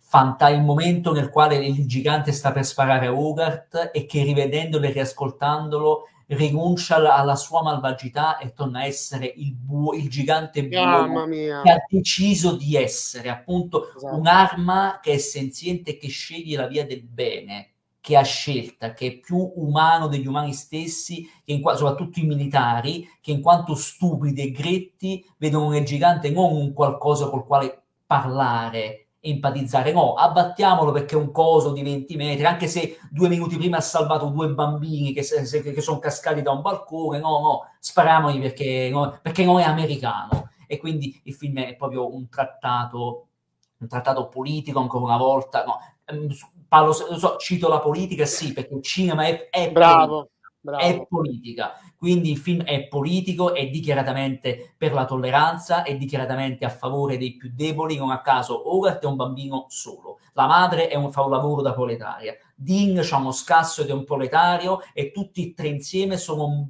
10.000 volte meglio di militari del cazzo, di Mesley che è un agente del, di sto cazzo che si crede chissà chi ed è un coglionazzo e quindi li, li, e poi anche un, un inno di gioia anche verso la semplicità anche dei nerd. Dell'umiltà l'umiltà, ma anche la, la, semplicità del nerd, del bambino nerd che ama la fantascienza per adulti, ama i fumetti e che grazie ai fumetti, eh, eh, ecco, il fumetto, div- il fumetto come fantasia diventa metafora anche per scoprire te stesso come, per, come essere superiore, ma non superiore agli altri, ma umilmente come un qualcosa che non sia portatore di distruzione, come appunto sono le armi dei militari usate in malo modo, o come è il gigante stesso. E quel finale, vabbè, l'abbiamo detto, ci fa piangere a tutti, ci fa piangere a tutti, e il doppio finale con l'ultima scena è un qualcosa. Io ricordo quando lo vidi da bambino, non so quante volte l'hanno dato in televisione.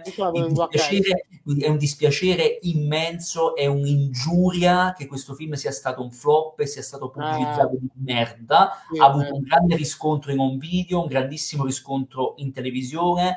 E sono contento che il film, se leggi su internet, non c'è un insulto, non c'è una persona che lo insulti e significa che ogni tanto allora i neuroni funzionano e non siamo tutti coglionazzi e addormentati, non siamo tutti Kent Mansley per fortuna.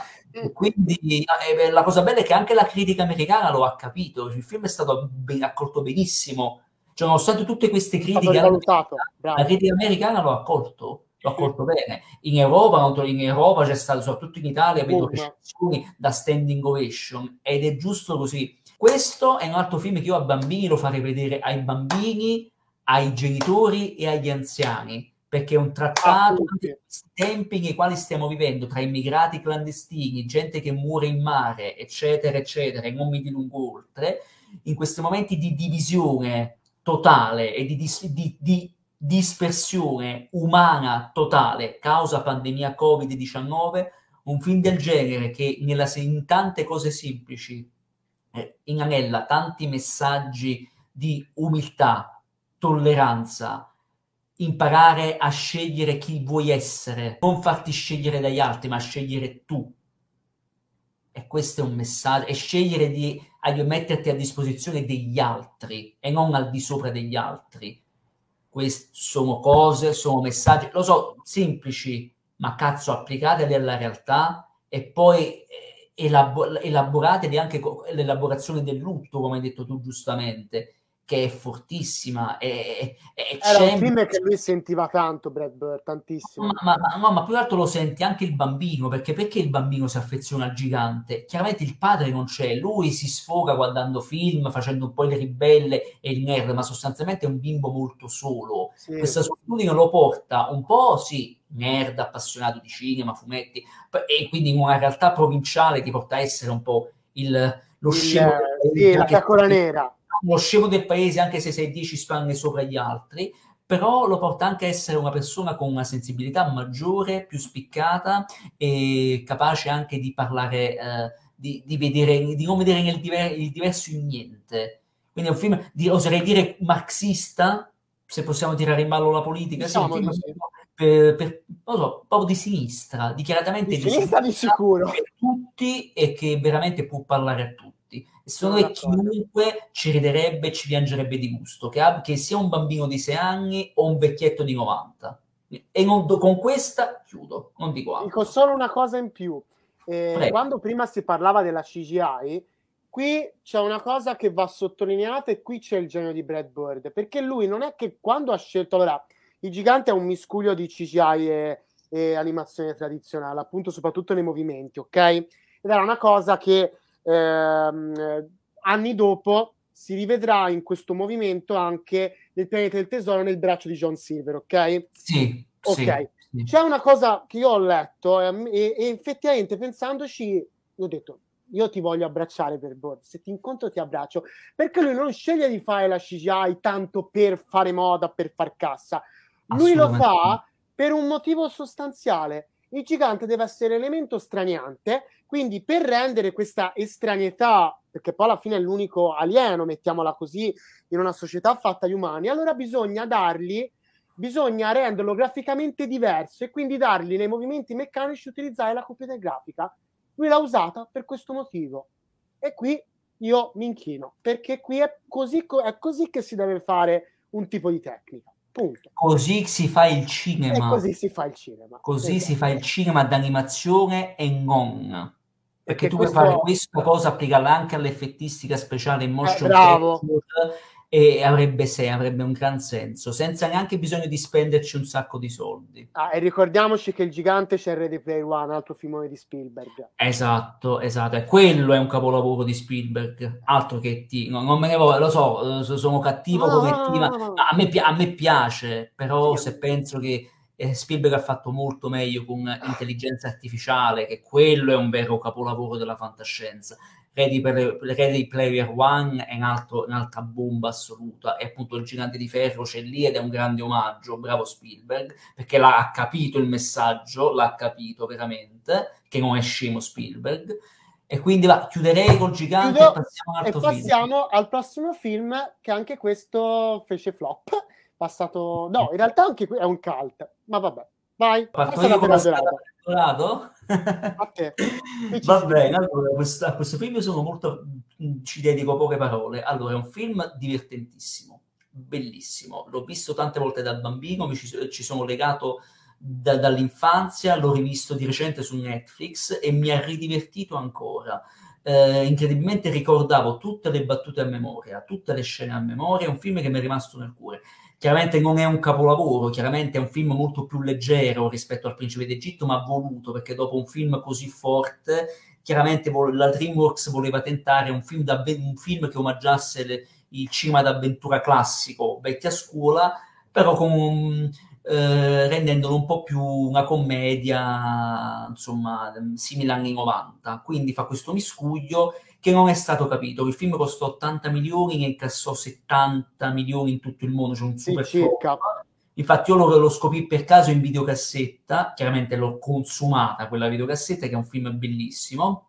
Il film è una storia con la S maiuscola, perché è una storia di fantasia nella storia vera. Ci siamo all'inizio del 1500 in Spagna, l'America è stata scoperta, abbiamo Cortés, uno dei tanti conquistadores che vanno a scoprire il nuovo mondo per portare ricchezze o semplicemente per rubare ricchezze al, alle, alle popolazioni locali, se non che nella nave di, di Cortés si infilano per caso questi due ladruncoli, cioè Tullio e Miguel, e per una serie di vicissitudini riescono a scappare e si ritrovano proprio su una spiaggia che porterebbe a Eldorado. I due, siccome hanno vinto una mappa giocando d'azzardo con dei dadi truccati, fantastico. Già, già il primo, come entrano in scena con questi primi piani fantastici, loro che buttano i dati, sette! e cantano e ballano e vedi già con, con, con, con una, una, una, stretta di mano e due, un balletto, vedi già la, l'affiatamento che c'è fra questi due grandi amici, che sono due vagabondi soli contro il mondo e che è la loro amicizia che fa da perno e da collante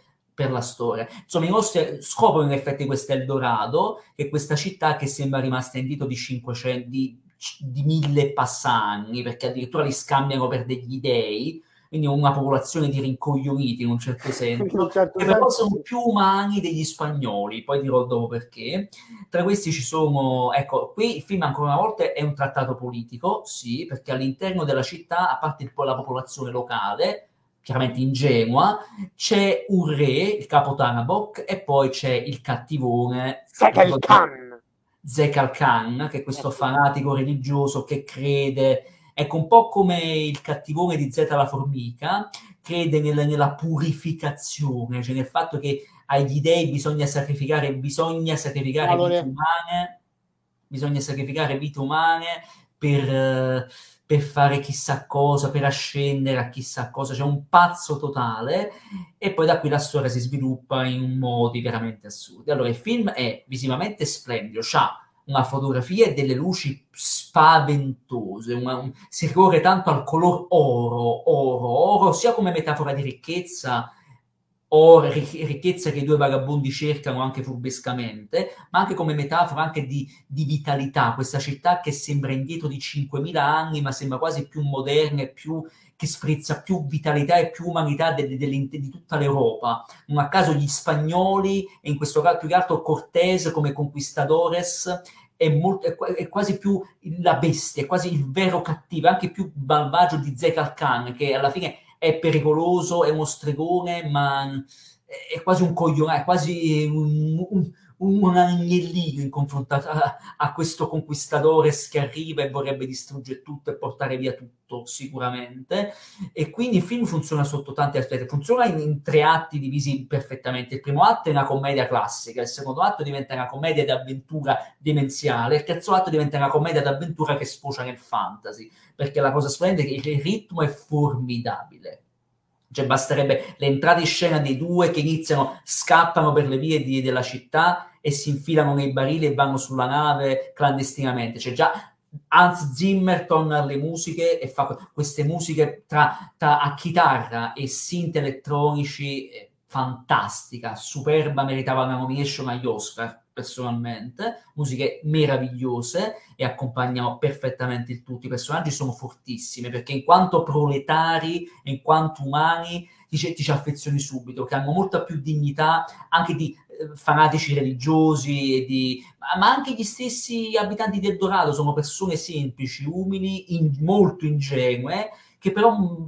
in un certo senso metteranno anche alla prova l'amicizia dei due. E mi piace molto come i due vengano caratter- lentamente sprigionino loro, il loro carattere. Tullio è quello più grezzo, quello che vuole, vuole la ricchezza, vuole, è quello che vorrebbe, dovrebbe essere la mente, ma in realtà è un coglione, scusa la volgarità, perché è quello che crede prendiamoci l'oro del Dorado e torniamo in Spagna. Sì, perché secondo te le, la regina di Spagna ti fa fare il signore, tu che sei un brigante ricercato, chiaramente ti, ti manda alla forca e si fotte l'oro, brutto idiota.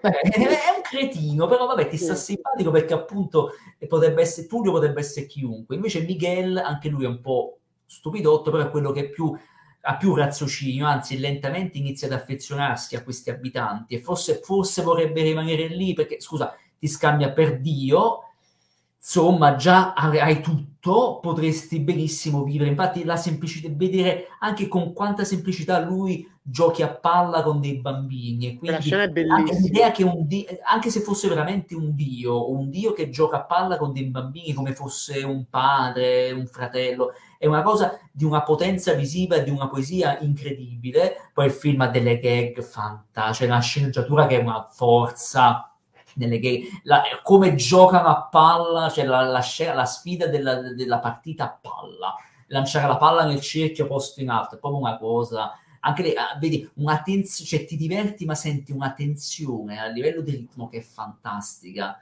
poi vabbè, poi il film gioca, è un film basato sui trucchi, sull'imbroglio, un film su, su, che basa sull'imbroglio, già l'imbroglio per antonomasia di questi due che si, sca- si spacciano per dei e statteggiano pure dei deficienti, però la cosa splendida è che sì, sono due stupidotti, ma ti, gli vuoi un bene perché sì, sono, sono stupidotti, però sono dei due disgraziati yeah. che cercano alla fine di, di, avere loro, ma sostanzialmente vogliono solo cercare una casa alla fine, vogliono... E infatti Miguel questo lo capisce subito, Uh, Tullio monta Tullio fo- trova una casa in un certo senso in cielo. Questa ragazza questa ragazzotta che guarda caso è l'elemento sen- sensuale. È l'elemento dai, sen- cioè roba sì, da, da, da, sentirci male. Sì è un personaggio visivamente molto sensuale. E questo mi piace molto che il film spinga anche se in chiave grottesca molto su elementi maturi non a caso Tullio e cielo fanno all'amore fuori campo ma fanno all'amore. Quindi insomma è un film per bambini una scena di sesso insomma è tanta, sì. soprattutto nel 2000, insomma è tanta roba, e un perso- anche lì un personaggio fantastico, anche lei, perché, lei in quanto reli- derelitta, in quanto ladra, si riconosce subito, viene su- subito empatizza con i nostri due eh, delinquenti, si innamora di Tullio, nasce una storia d'amore, quindi diciamo che eh, tutti e due i nostri eroi trovano un qualcosa, Miguel forse trova una casa e una famiglia, eh, Tullio trova l'amore, forse l'amicizia dei due viene messa in discussione, forse sì, forse no, forse que- lo scontro è necessario per rinforzarla ancora di più. E il finale è proprio, il terzo atto è proprio è un'esplosione di fantasia, cioè che non ti aspetti che addirittura Zekal Khan diventi uno stregone che la scena del giaguaro sacrificando una vita umana manipoli una bestia di pietra, il giaguaro di pietra è fantastico e lì l'uso della CGI però limitata a poco, è, è superba. Esatto. La scena è una scena d'avventura meravigliosa. E la cosa ancora più bella è che il tutto culmina in uh, un, un, finale che è meraviglioso, meraviglioso perché i nostri due, vabbè, non vorrei fare spoiler, ma i nostri due sacrificano anche la loro voglia di oro, il loro egoismo per salvare altre vite, quindi diventano eroi senza volerlo. E, anzi, Tullio forse per la prima volta usa la testa invece di, invece di usare eh, di ragionare con un'altra cosa che non sto a dire, insomma di ragionare di pancia e quindi il finale è fantastico, le musiche, le scenografie, ma dopo, la, la, come il design anche de, delle, delle, barche, delle navi fatte al computer, ma una computer grafica spettacolare. Quegli ultimi dieci minuti, mamma mia, sono un, un, car- un cardiopalma micidiale, micidiali, micidiali, e poi vabbè il finale è aperto, molto aperto, è buono, però non è buonista, perché eh, no. fa, fa, in modo che l'amicizia di due si, ricon- si, eh, si fa, l'amicizia fra i due diventi ancora più forte perché i due hanno trovato qualcosa di più grande, che non, si, non è loro, ma è appunto l'amicizia, l'amore, l'umiltà, eh, la tolleranza in un certo senso, anche per, qualco, per un diverso, torniamo appunto, tornando al gigante di ferro, l'idea che questi due scoprono una popolazione antica che in quanto antica, retrograda, in realtà è molto umana, in quanto semplice, è molto più umana degli spagnoli, degli europei, conquistatori e distruttori in un certo senso, è un grande messaggio sociale e politico. Oltre al fatto di mettere a nudo, appunto, come ho già detto, il fanatismo religioso come eh, metafora di autodistruzione, di stupidità e di ego, di follia totale. E tra l'altro il cattivo Zegal Khan è doppiato da Ero Spagni, che era appunto Frollo, eh, sì, era il prete cattivo Frollo del Gobbo di Notre Dame, ed era anche, vabbè, il sergente Hartman di Full Metal Jacket era anche maestro Shifu di Kung Fu Panda. Eh vabbè, altra grande cosa. Però, insomma, è un film che funziona su tutto. Come commedia funziona, come film d'avventura funziona, come film d'animazione per famiglie funziona tantissimo. Dopo 22 anni non è invecchiato di una virgola, neanche l'animazione. Cioè, veramente un film lo vedi adesso, non, non, è invecchiato in niente. Il ritmo è perfetto, la sceneggiatura è fortissima, le battute sono una più divertente una più bella dell'altra. È un Attivo! film che Ah, sì, Altivo, che è questo animale, diciamo, quasi di questo McGuffin disneyano, però questo animale che una, è quasi più intelligente dei due, di questi due di questi due disgraziati in un certo senso. Scusa se dico questa parola, perché in effetti sono due derelitti, sì, che però si riscoprono eroi e si riscoprono forse più di quello che erano in Spagna, cioè due briganti che campavano alla giornata e che pensavano che averci loro significa avere loro equivalga avere il riscatto. No, avere un riscatto significa anche mettersi in gioco e sacrificarti per un bene altrui. Questo è quello che ho da dire su Eldorado, non ho altro da dire, potrei citare tante altre scene, vabbè, ripeto, la scena del giaguaro finale, la litigata, la loro litigata davanti a Zegalkan, che poi è una litigata vera, che però culmina poi una, una scazzottata fantastica. Tu non sei un dio? Tu non sei un dio? sì, sì, sì. Mi sta benissimo! come vuoi, d'accordo, e danno il, il, il, cazzottone alla Dragon Ball a Zegalkan. Vabbè, non ho altro da dire, lascio la parola a te eh, aggiungo qualcosa io su Eldorado e io mi trovo perfettamente. Io mi sono divertito. Allora, guarda, l'ho rivisto anch'io di recente su Netflix e mi sono divertito tantissimo. Io sbagliai perché lo vidi un anno fa, però col, lo vidi con un occhio sbagliato. Visto col giusto approccio mi sono divertito tanto e anzi, nel suo essere un film molto leggero e nel, eh, quindi è soprattutto un film leggero adatto per tutti, però è molto intelligente. È un film molto intelligente, soprattutto, e questa è una cosa che mi ha colpito. Prima di due per due cose. Prima di tutto, che prende il McGuffin della storia, quindi perché Cortez c'è, però è quasi un McGuffin, non è il vero nucleo, perché sembra che parta un po' come la vera spedizione, che poi vabbè, non è andata propriamente così eh, è, una, è, una, storia di finzione nella storia stessa, ma è la storia con l'S maiuscola. Esatto, è un po' un what if alla Tarantino, mettiamola in questo modo. E, eh, ehm, si può dire, perché poi nella realtà non è andata così. Esatto. E, ehm, e, poi mi piace, cosa che secondo me, e ne parlerò in Atlantis, non è avvenuto, perché non si idealizza questa città, non la si mitizza. Cioè ti mostrano i pregi e i difetti di una città che è bella e affascinante e qui ritorna il cosiddetto mito del buon selvaggio di Rousseau, quindi l'idea del selvaggio che sia ingenuo, però è puro, è a contatto con la natura e quindi risulta affascinante.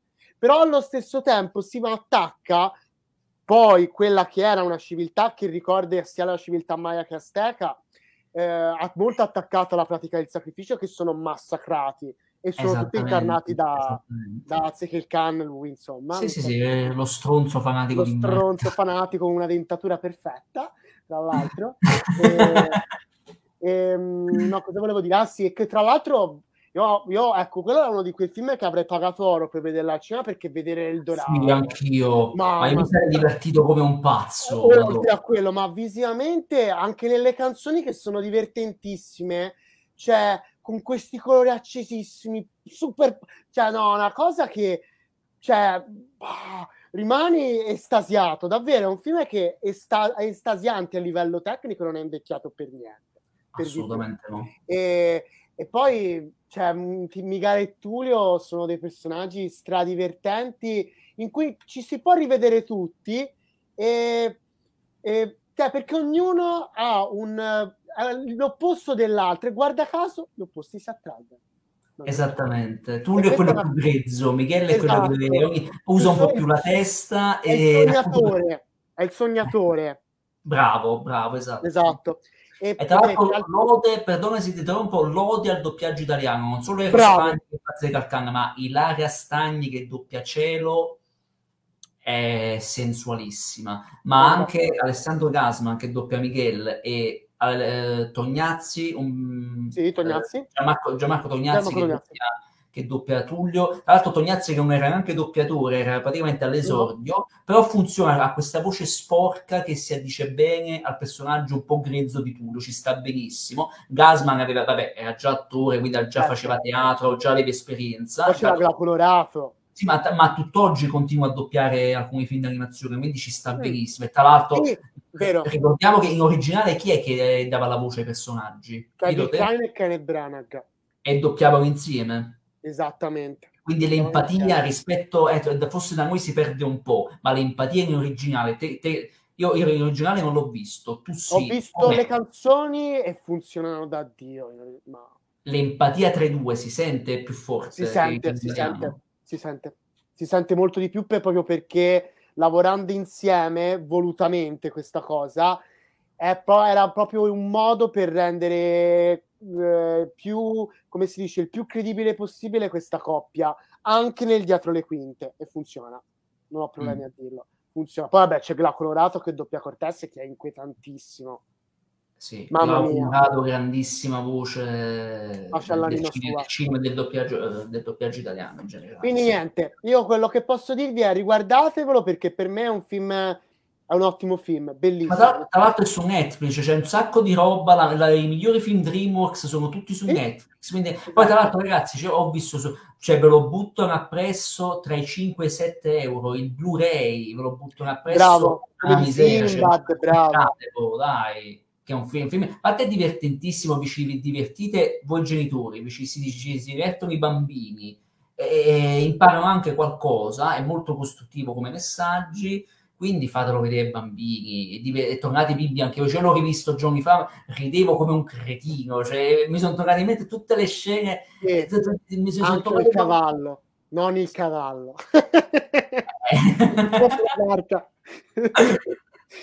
non il cavallo. Bellissimo. Sono d'accordo, davvero, veramente, veramente tanta roba, veramente tanta roba. Diciamo, visto che siamo in tema DreamWorks, diciamo due paroline su questo film, perché prima me l'aveva chiesto una mia amica. Cosa ne pensiamo di Spirit, visto che non se n'è ancora detto? Lascio la parola a te, poi dirò due cosine per te. Allora, mm, allora, su Spirit, vabbè, Spirit anche questo è stato un po' come è stato in un certo senso per tutti i film della DreamWorks che siano eh, Zeta la formica, il principe d'Egitto, Giuseppe Re dei Sogni, anche questo è stato un esperimento, perché la DreamWorks eh, voleva fare una cosa un po' diversa dalla Disney, perché se nel film Disney meglio, scusatemi, mi rimangio la parola, voleva fare una cosa un po' diversa, cioè fare un film in cui il protagonista fosse un animale che non parlava. Nel film, infatti, il nostro protagonista è un cavallo, sostanzialmente, ed è ambientato nel, nel, nel Far West classico, appunto. Eh, all'incirca, se non ricordo male, nella seconda metà dell'Ottocento. Siamo nell'America. Sì, proprio nel primo Far West. Nel. Con eh, tutti i nativi americani e vabbè, il, il, come si chiama, l'esercito americano. E, e, per la maggior parte del film mh, mm, è quasi muto nonostante è un film, un film muto, un film muto. Sì. c'è un voice off che racconta, Bravo. che è la, la voce di i pensieri del cavallo ma sostanzialmente esatto. è tutto muto Qua parlano solo gli umani ma diranno 30 battute film sì, sì, sì. perché poi alla fine è la storia molto semplice di questo cavallo di questo cavallo di nome Spirit che a causa di un um, di un, viene, viene, visto praticamente durante un piccolo incidente da questi eh, fuorilegge che lo catturano e lui viene separato dal suo branco. E quindi viene catturato all'interno di questa, di questa forte americano appunto. E da lì tutta la storia di libertà di questo cavallo appunto selvaggio o meglio indomabile di questa poi amicizia con questo nativo americano, appunto. E anche la storia d'amore con un'altra cavalla. Con un'altra cavalla, non mi ricordo mai Pioggia. come si chiama il nativo. Pioggia, il... Pioggia, il nativo non me lo ricordo neanche io. Eh, non, cioè, non è un film che mi è rimasto nel cuore, lo dico ecco, da subito. infatti, partendo da questo, allora, vabbè, tecnicamente non, non, non, ho da dire nulla perché è tecnicamente è ineccepibile. Cioè, l'animazione dei cavalli e le loro espressioni umanizzate sono perfette. Il, le, le, corse dei cavalli poi all'interno eh, di queste praterie create al computer, animate al computer. Insomma, cioè, c'ha, c'ha dei piani sequenza che veramente costerebbero oggi a farli in live action, penso 300 milioni di dollari. Questo film l'ha fatto con, con disegni e computer grafiche che è costati 80 di milioni. È stato un flop anche questo, mi ricordo all'epoca lo pubblicizzarono tantissimo, provarono a venderlo in tutti i modi, purtroppo non fece anche perché chiaramente era un film muto, era un esperimento e chiaramente sì, i bambini certo. facilmente si annoiavano. Allora dico, sì, è un film, dico la mia velocemente. Io posso dire la mia... No, dici prima la tua, dai. Quanto faccio veloce? Allora, eh, mi piacciono certe cose che vengono affrontate, soprattutto il tema della libertà, forse è la, un aspetto che che viene fuori molto bene. Secondo me il problema di Spirit è che, a differenza anche di un Eldorado, secondo me non pigia tanto sulla cattiveria perché no. cioè, è un film molto, molto Spielbergiano, se lo diceva prima in... No, nel senso peggiore, nel senso, nel senso peggiore. Perché è un maestro, però a volte... Eh, nel senso peggiore perché non c'è un vero buono, però i cattivi, sì, sono cattivi, però non fanno mai cose così cattive, cioè bisognava spingere un po' di più. È una cosa, è, una, è un film d'avventura che sì, funziona anche, però è un po' all'acqua di rose sotto molti aspetti, ecco. Non so se ho reso l'idea. Allora, diciamo che è un film che vi... non è brutto, sicuramente è no. un buon film che tecnicamente è ineccepibile, è invecchiato benissimo, le musiche di Hans Zimmer ancora una volta eh, accompagna, ecco, eh, comunica più Zimmer con le musiche che le parole, che non ci sono, non ci sono quasi, quindi eh, visivamente è anche molto, soprattutto il rapporto d'amore tra Spirit e la cavalla pioggia, in pochissime scene con delle musiche dolcissime riesce a essere molto poetico e anche molto, e beh, più che altro è molto crudele sul versante animalista in un certo sì, senso, l'idea di, di, condannare un animale alla, alla, cattività, addirittura di mandare a morte un cavallo. Ricordiamo che Pioggia quasi muore una, tra, tra, le onde di una cascata d'acqua, insomma. E Spirit rimane una notte intera a vegliare che si salvi, insomma, sono scene molto tragiche, molto drammatiche. Tra l'altro il cavallo viene poi deportato in un treno e qui, e qui rimando... la deportazione ebraica è, è molto forte. Bravo. Ecco, qui si vede anche un po' il lato Spielbergiano buono, quello di Schindler's List in un certo senso, almeno io ce l'ho rivisto. Sì. C'è anche Zucchero che canta le canzoni che in originale non mi ricordo di chi fossero, però Zucchero che, che io non sopporto, non mi piace molto, però funzionano e lui fa un bel lavoro.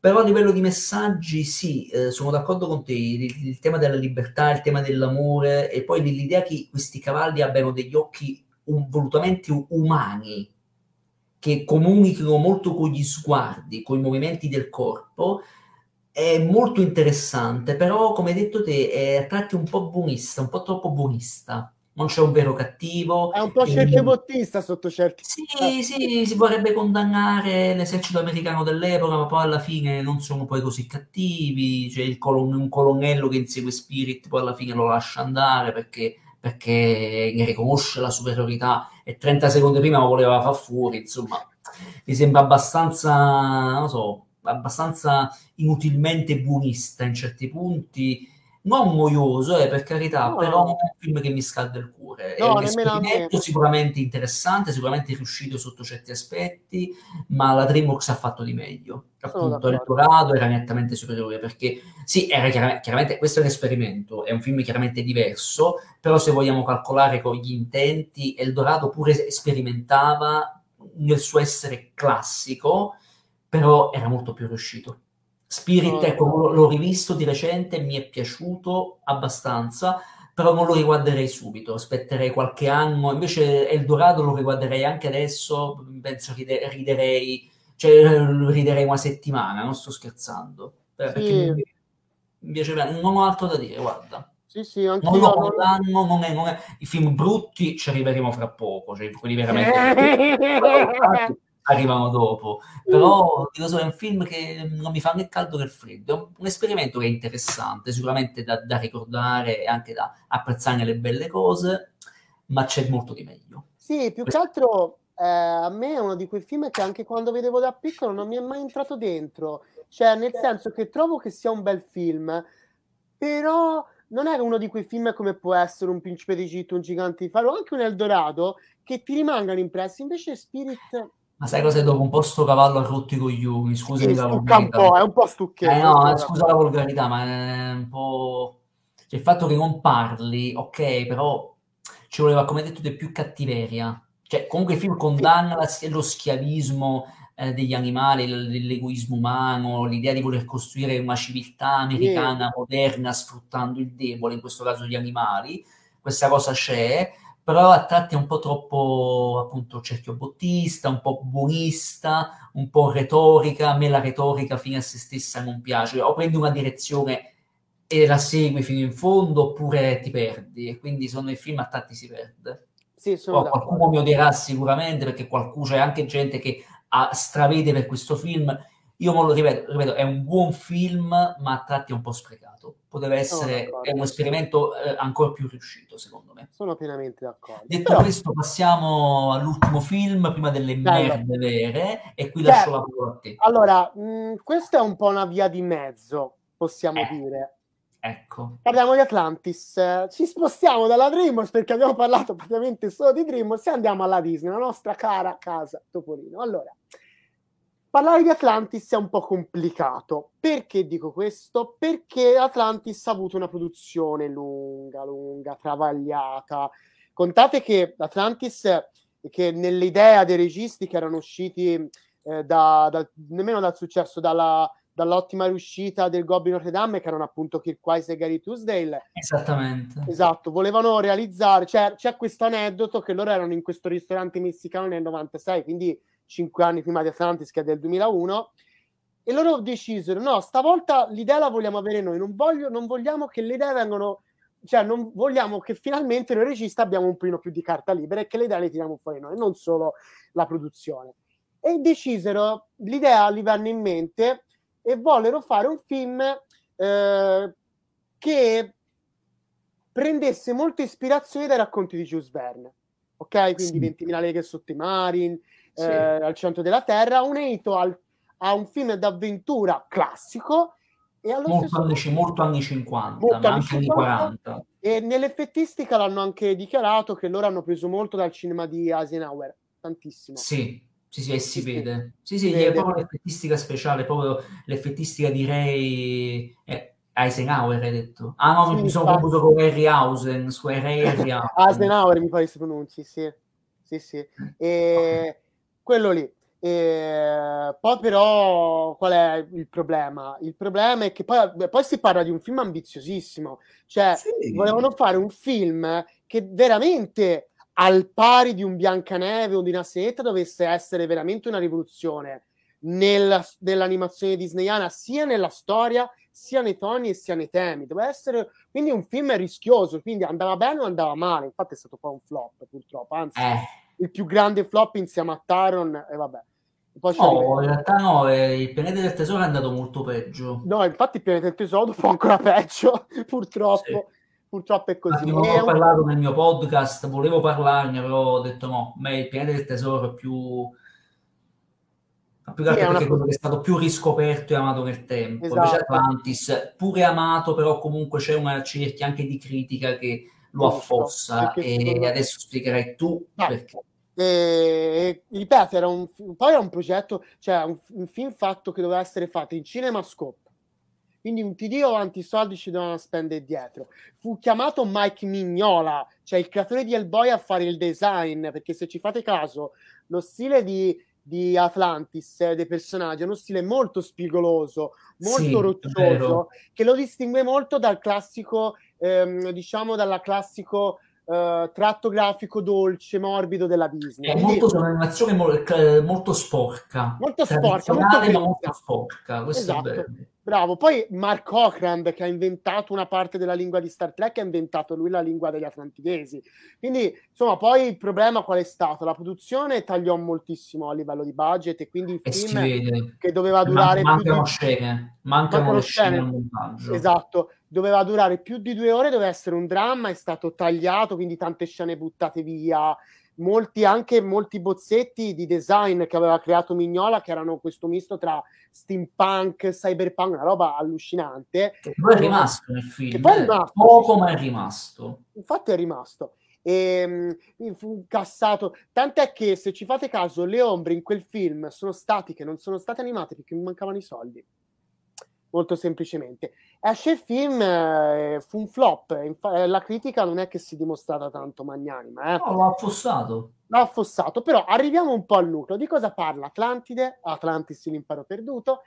Niente, è la storia di questo ragazzo, questo Milo Touch, questo giovane sfigato appunto che vive eh, nel sottosuolo di questo museo, mh, mm, eh, è un idraulico appunto che, ho, che si occupa della caldaia e si vede questa scena in cui parla con delle persone spiegando Atlantide, quando poi quelle persone non sono reali, sono dei fantocci, quindi già ti fa vedere che, de, che, che è, un, è, uno sfigato della peggio specie. Ah, è uno scienziato molto in gamba, molto, molto intelligente, però non è capito, non è apprezzato, mm, esatto. non è capito dagli altri, fino a che lui ha questa chimera, come vengono detti da quei cretini del museo, di trovare Atlantide, perché secondo lui Atlantide esiste. Il mito di Atlantide lo conosciamo tutti, fino a che non viene notato da questo multimiliardario. Ah, tra l'altro viene notato prima da questa donna, questa donna sensuale che è Elga, che ricorda molto Lara Croft, che poi entra con questa musica sensuale e dice oddio. Sì, tra entra e non si capisce come.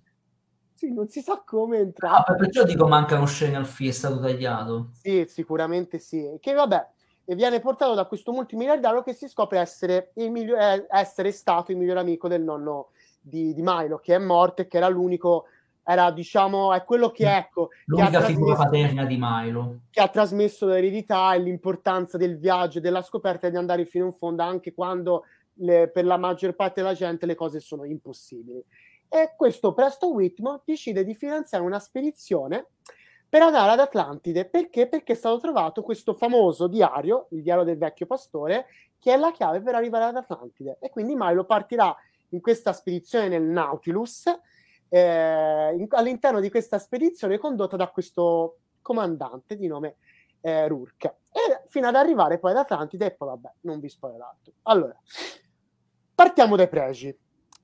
Allora, devo essere sincero. L'intro, perché il film si apre con questa sequenza del, della, del, di Atlantide, del, praticamente della, della, della, della Atlantide che viene distrutta dall'acqua. Esatto, sì. dell'inabissamento di Atlantide che non era bella, per me era grandiosa. Cioè, per me era magnifica. È grandiosa. È bellissima. Grandiosa.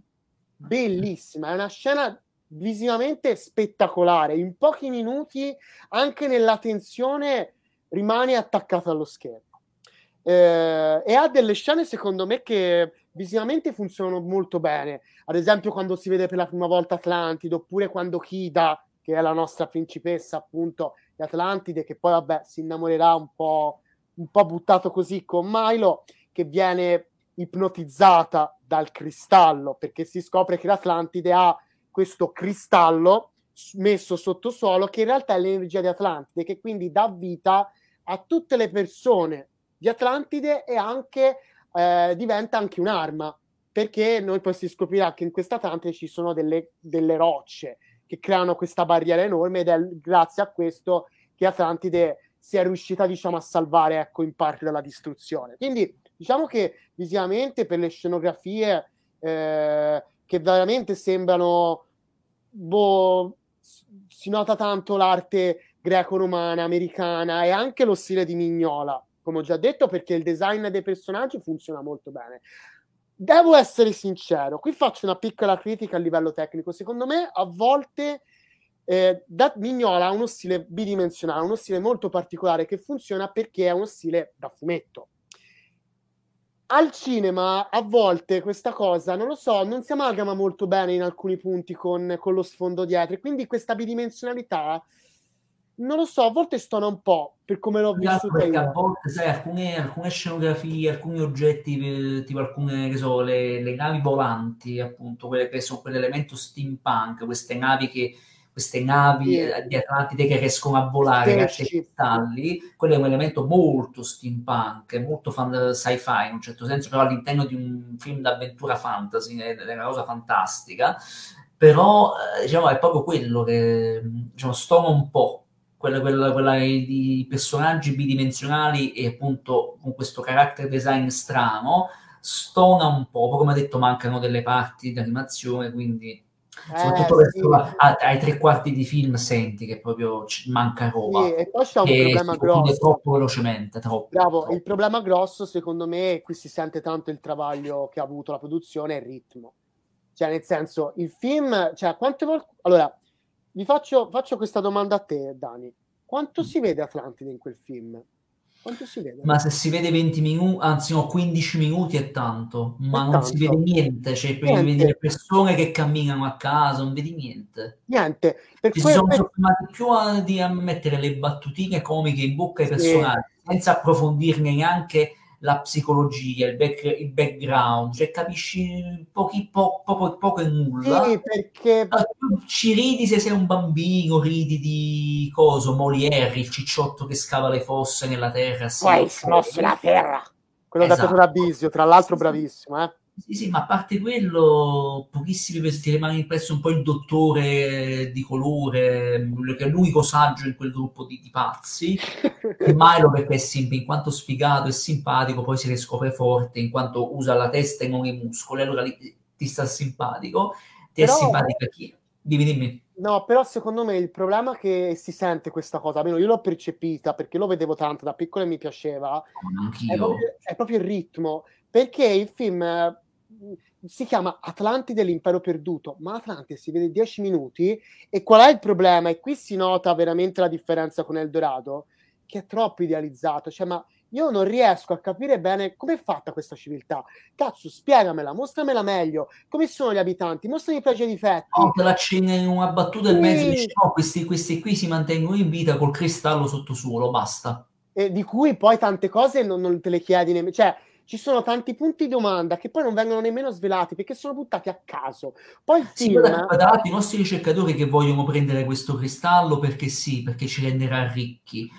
Guarda caso mi ricorda un film di un anno prima di Don Bluth, un certo Titan AE diminutivo di After Earth, non so, mi sembra abbastanza scopiazzato da quel film come idea. Non solo. Che pure, non che pure era un film che aveva i suoi problemi di, di, sceneggiatura, le sue mancanze, ma mi sembra abbastanza scopiazzato da lì. Mm. Mm. Hai ragione, non ci avevo pensato. E poi, secondo me, è un, è un film. Allora, questo, sotto questo aspetto, ha un po' lo stesso problema di Tatanae. Non si sa bene a che target si rivolge, perché a volte è troppo adulto e, e stuna, e stona, stona tanto. A volte è troppo stupido perché i personaggi sono stereotipati.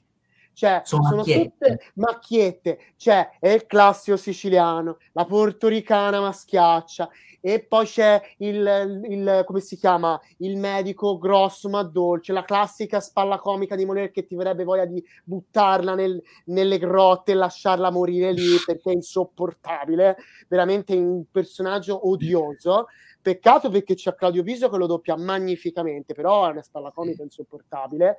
E Ma è cosa... non si capisce chi sia per dirti, cioè la vedi lì un po' Lara Croft bionda e poi boh. Sì Boh, vabbè, fa ridere. L'unica cosa che mi fa ridere ancora è la vecchia, quella. Io dormo sempre nuda.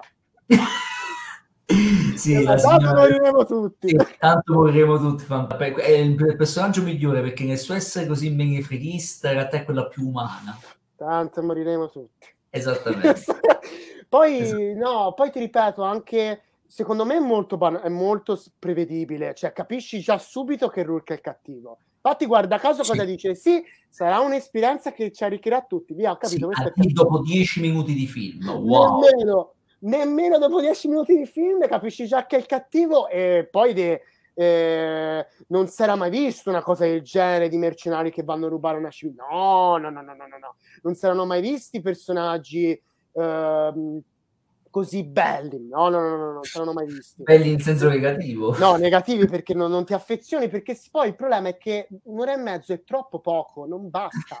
No, e c'è il ecco. travaglio della produzione. E poi anche Kida come principessa non è mordente cioè non ha quella forza che poteva avere, no, poteva è, avere... una spalla comica che viene introdotta a stento poi si trasforma poi si innamora del nostro perché sì, così a caso poi per di più vabbè. Sì no perché per far contenti i marmocchi in, non, non, non in senso offensivo verso i bambini nel senso lo spettatore più Capisci sì, poi, per quanto, ci ripeto, la, la, scena finale di quando loro eh, risvegliano l'estate è molto bella visivamente. È un film che funziona soprattutto visivamente. Poi sì. la scena della morte di Rourke, cazzarola, eh? Sì, lui che si trasforma in una statua, ah, sì, ma, ma, è fantastica, è quasi horror. Sì, no, che poi ma... c'è quella voce gracchiante, quando si trasforma fa... Esatto, si trasforma in una statua simile cristallo e muore come uno stronzo. E, sì, che è... Eh no, quella, no, ma infatti la scena finale, la battaglia finale funziona molto bene, a livello di regia funziona benissimo.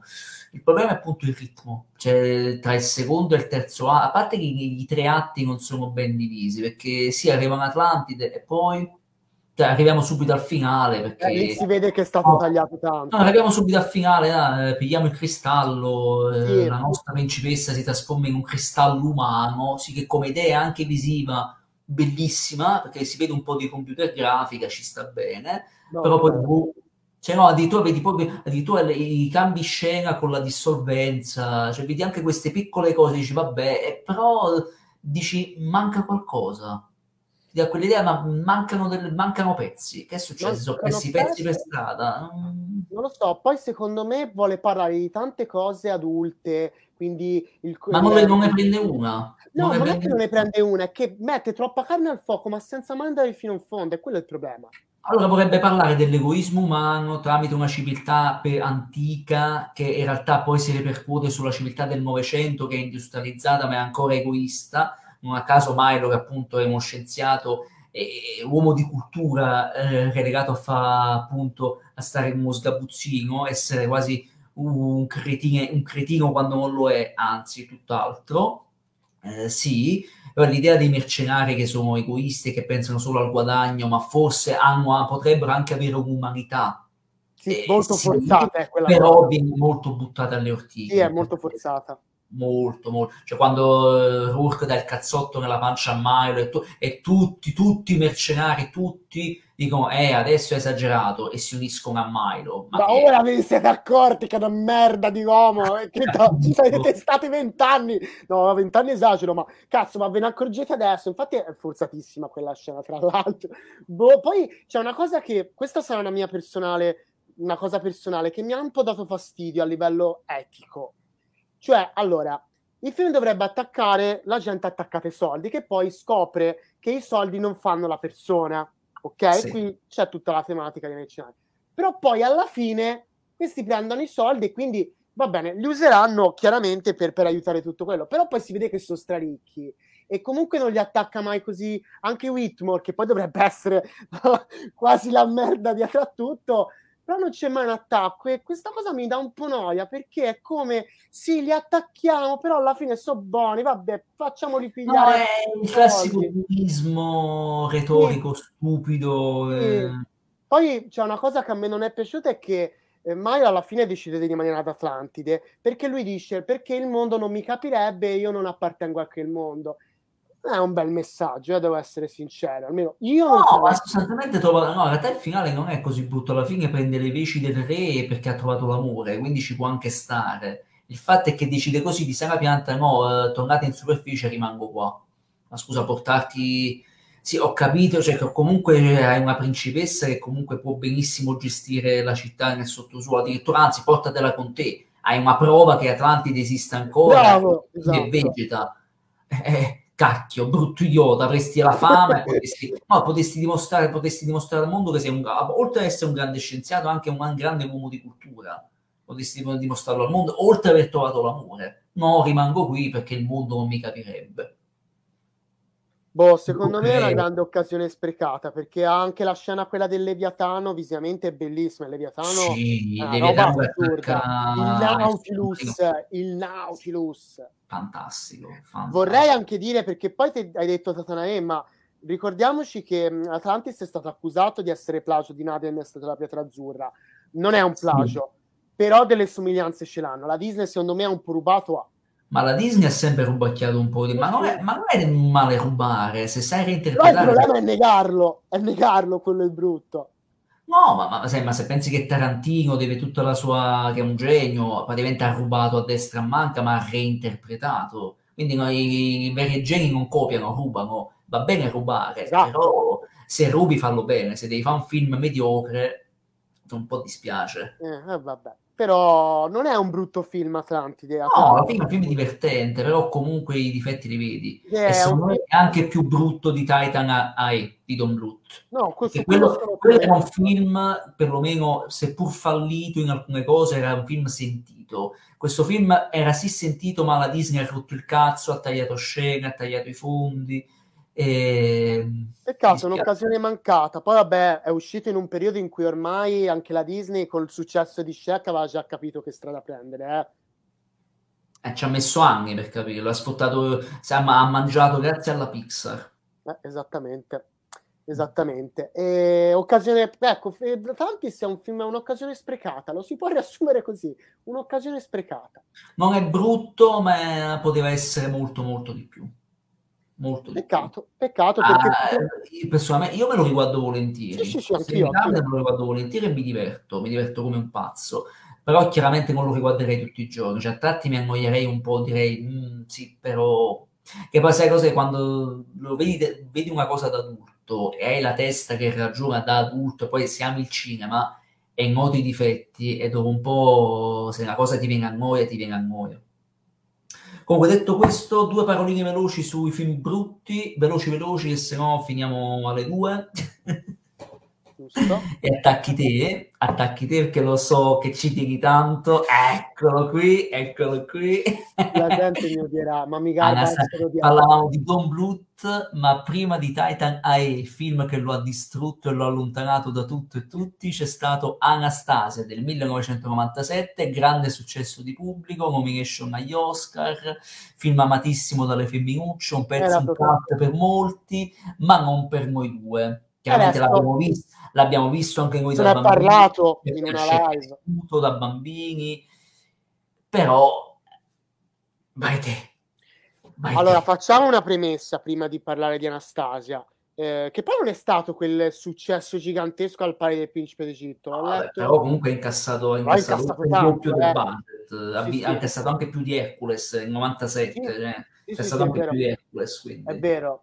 Eh, comunque, facciamo una piccola premessa. Per chi non lo sapesse, Don Bluth, per me, per Dani, è stato un genio. È un uomo che ha creduto tanto nell'animazione tradizionale ed è riuscito a prendere, perché lui ha lavorato alla Disney, quello stile lì, ma a farlo suo, rielaborarlo con una sua poetica. Esatto, voleva Era... essere un po' Walt Disney in un certo senso, sì, diciamola così, a modo suo. A modo suo, facendo per me tre film, per me tre capolavori, ha fatto Nim, un esordio col bot, ha fatto Fiere... Il segreto di Nim, sì. Esatto, eh, sì, vabbè, abbiamo capito. E ha fatto Fievel, che è una roba che ancora oggi scalda il cuore. Abbiamo parlato. Ha fatto La Valle Incantata, che è uno dei miei film preferiti, anche quello scalda il cuore. E lui ha avuto la fortuna di avere Spielberg dietro che gli ha dato una mano, eh? ricordiamoci questo. È comunque un uomo che... la, la, cazzata più grossa che ha fatto è stata lasciato Spielberg, no, che ha, se avrebbe lavorato alla DreamWorks avrebbe fatto altre, ancora dei filmoni. Esatto, e poi comunque contiamo che è un uomo che si è fatto le ossa da solo, eh? non è facile. Nonostante il problema, cosa succede? Il problema è che poi ha avuto una sfiga forte. No, negli anni, negli anni, 90 si è perso perché la Disney rimontava sì. A inseguirla con Vede, faceva dei film molto sballate, ha fatto dei film molto discutibili. Esatto, che già con ora a molti Piarba, io ne ho già parlato con Dani, ma già con Charlie si sentiva un po' questa caduta, nonostante ah, Charlie e All Dogs Go to Even eh, rimanesse per me un buon film. Io non lo amo particolarmente, però io sì, con, io sì però sì, riconosco che un paio di difettucci, cioè, vedendolo adesso, e vabbè, un pochino di qualche limite ce l'ha, però rimane un film un cult, un film e poi bello, ha avuto bello, problemi economici, pubblicitari, e poi c'è uno che è partito con tre filmoni, con tu, cioè veramente con tutto il cuore, non, non, lo, non, lo, dico per cattiveria, che poi ti fa dei film che cioè, ne, non ti spiegheresti, ma ha fatto delle, dei film mediocri, anche brutti. Cioè, ve lo ricordate Stanley?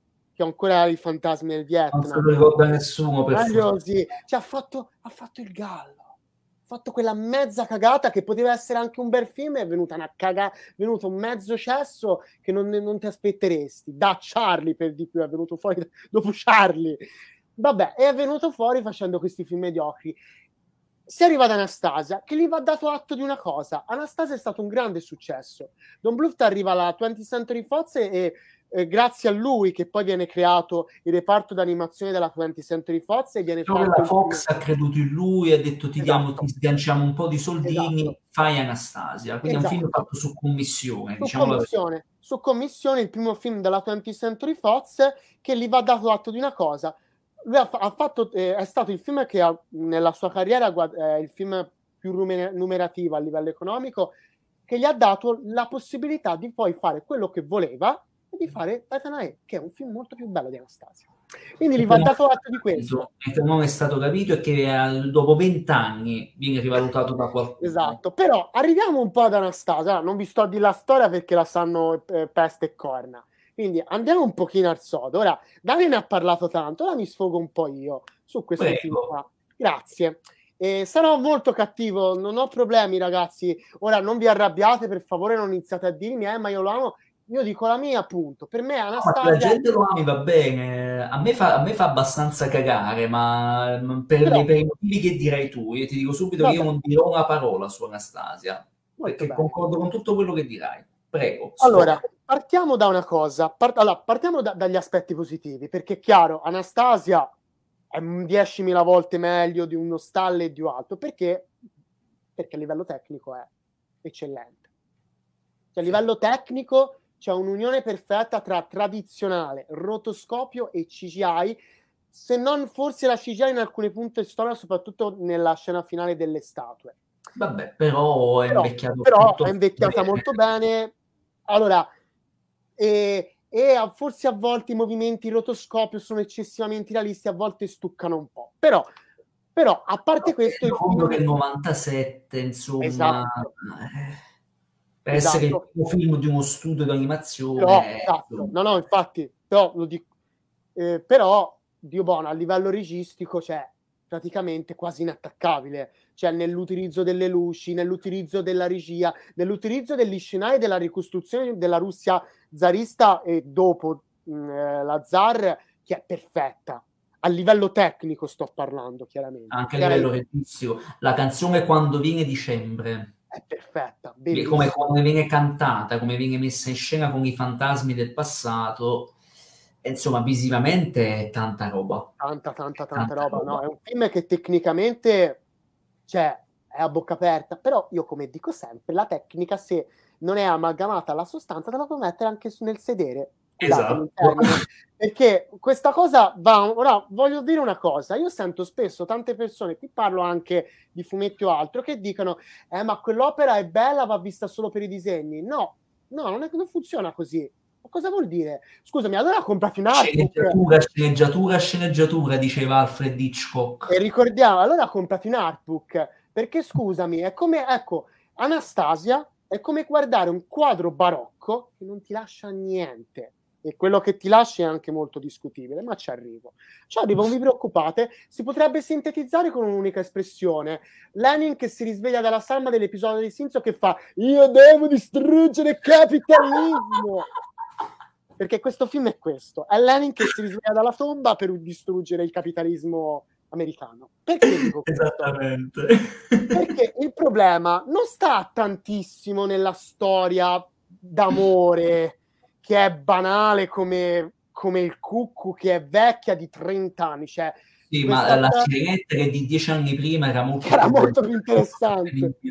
Esatto, perché perlomeno, ecco, perché perlomeno, e qui soffre anche qua un po' del problema che aveva Pollicina, prendi uno schema vecchio però... ricordiamo del 1994 era uno dei film mediocri insomma del, esatto. del blu peggiore. E c'è un altro film che poi verrà dopo che è su questa stessa scia lo vedrai Comunque, e è il problema che si cerca ancora una volta di fare la solita copia carbone della Disney, perché tanto, cari miei, voi dite che, che è diverso dai soliti film Disney atipico, no, col cavolo, è un film mascherato da film Disney perché poi alla fine la storia d'amore la capiamo fin subito come andrà a finire i personaggi sono insopportabili ti esatto. verrebbe voglia di prendere Anastasia che è veramente un personaggio odioso prenderla, buttarla nella neve spiaccicare la testa e poi usare il cane di lei e pisciarci sopra No, ma no, che cattiveria.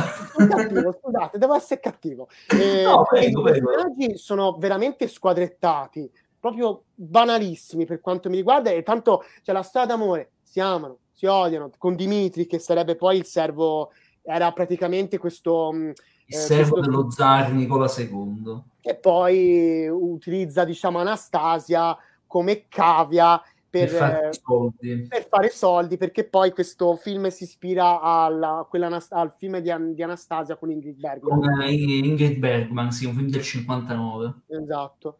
E, ehm, e la storia d'amore è banale, cioè eh, non mi merita di che innovativa perché questo tipo di, di, com- di, commedia romantica va avanti dagli anni 30 ad Hollywood e anche... Lo, Ma può eh, essere innovativa se hai il cervello di un bambino di 6 anni, esatto. con tutto esatto, rispetto poi, bambini. Eh. Esatto, poi cazzo, il cattivo è il classico cattivo disneyano che sembra il Jaffar dei poveri perché Rasputin per quanto visivamente funzioni e non è tanto diverso da Rasputin reale cioè, è cattivo perché sì. Cioè, perché no, lui dice palesemente, palesemente dice, dice, tutto il tempo perché l'ultimo di Roma non morirà. Cioè, e non si capisce. E lui come lo stronzo. Come lo stronzo quando nella vita reale non era così. E poi il problema più grosso, e qui devo essere veramente stronzo, cioè, allora, scusatemi, questo è un film per bambini. Ma è mai possibile voi americani di merda, mi rivolgo a voi, che mi facciate un film dove la Russia che viene descritta, idealizzata nel prologo, che è una roba di un diseducativo incredibile, dove è agghiacciante, è agghiacciante, una roba che starebbe, guarda, la metterei quasi al pari di Nascita delle Nazioni di Griffith, eh, a livello etico.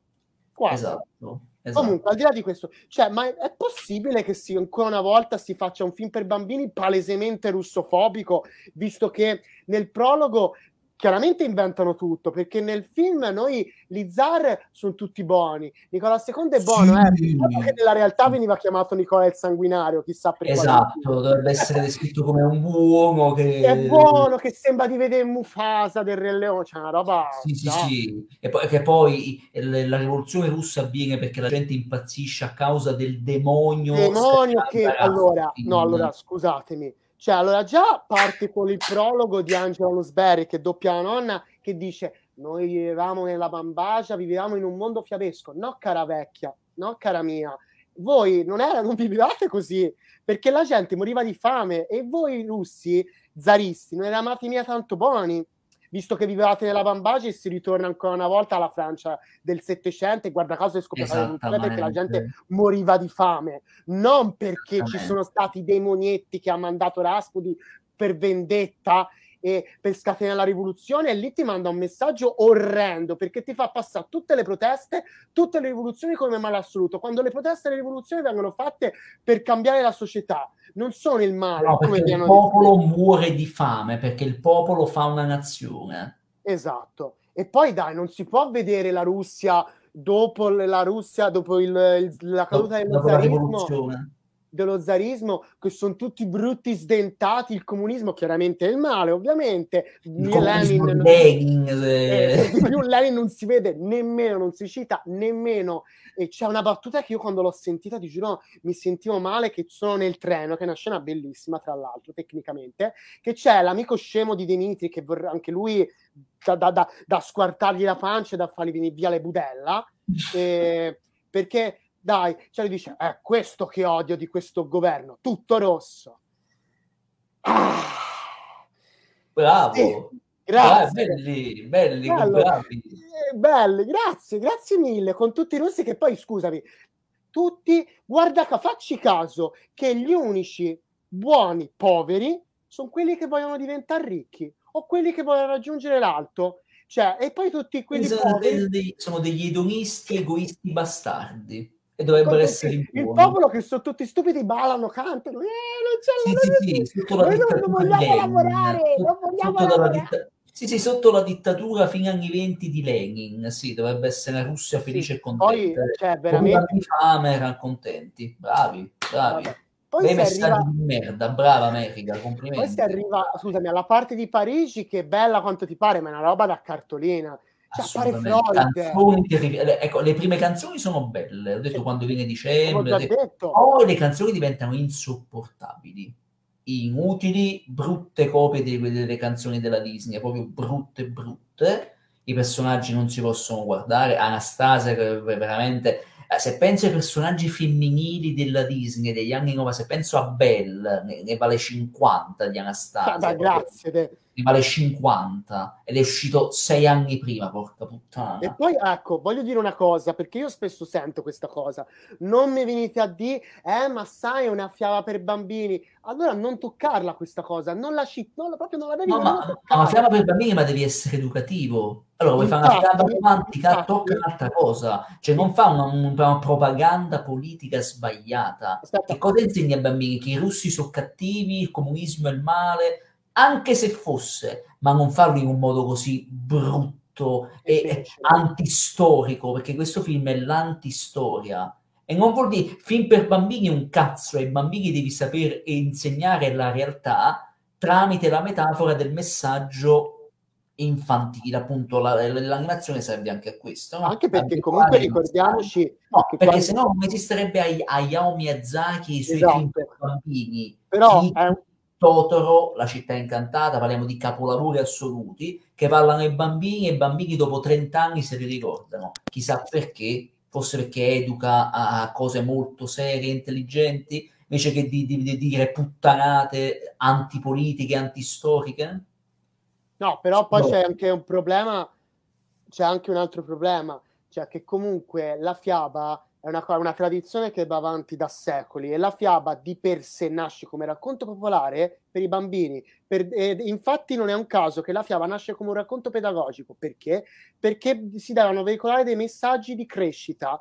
E allora ditemi voi, se mi dite che Anastasia è una fiaba, allora che messaggio mi dà Anastasia? Visto che poi alla fine questa cretina eh, hai passato vent'anni, vent'anni, mettiamola, scusami, dieci a cercare la nonna, la trova e lascia tutto per amore. Cioè, che è una roba che veramente. No, ma, ma manca dire il, questo, questo poveraccio che mi ha solo salvato la vita. Ma vieni, vieni, nel mio castello, ti faccio vivere come un re a sto punto, ti faccio fare il principe. No, scappo, vado a vivere nella miseria. Sì, ma chi ci crede? Ma chi ci crede? Poi fi- ecco, devo dire che però la battaglia finale con Rasputin ha quelle, quelle botte di colore registiche che mi ricordano il primo Don Bluth quello sono sì. D'accordo. Sono d'accordo. A livello tecnico, al di là appunto qualche effetto in CGI, appunto le statue in CGI un po' animate maluccio, c'è qualche calo di frame, insomma, visto oggi. Però, Poi, insomma, vabbè, te lo ricordi quando la scena quando loro c'è quella canzone brutta di, di, Parigi, che loro a un certo punto sembrano trasportati a livello tecnico in un quadro impressionista. Guarda caso c'è anche Monet. No, ma, ma, eh, vabbè, ma ci sta, eh, a livello sì, tecnico il film non si tocca, al di là di qualcosa che può essere invecchiato tecnicamente, però a livello tecnico funziona, ma è proprio la sostanza che manca. Poi vabbè, anche il finale, sì, la battaglia finale, sì, visivamente è bella, però io non posso vedere ancora, eh, fino agli anni 90, ancora la, il personaggio femminile che non riesce a badare a se stessa, ancora che deve essere salvata dalle, dallo stronzo di turno L'unica cosa buona che fa è dare una spinta a Rasputin e lo ammazza schiacciandogli la reliquia di vetro.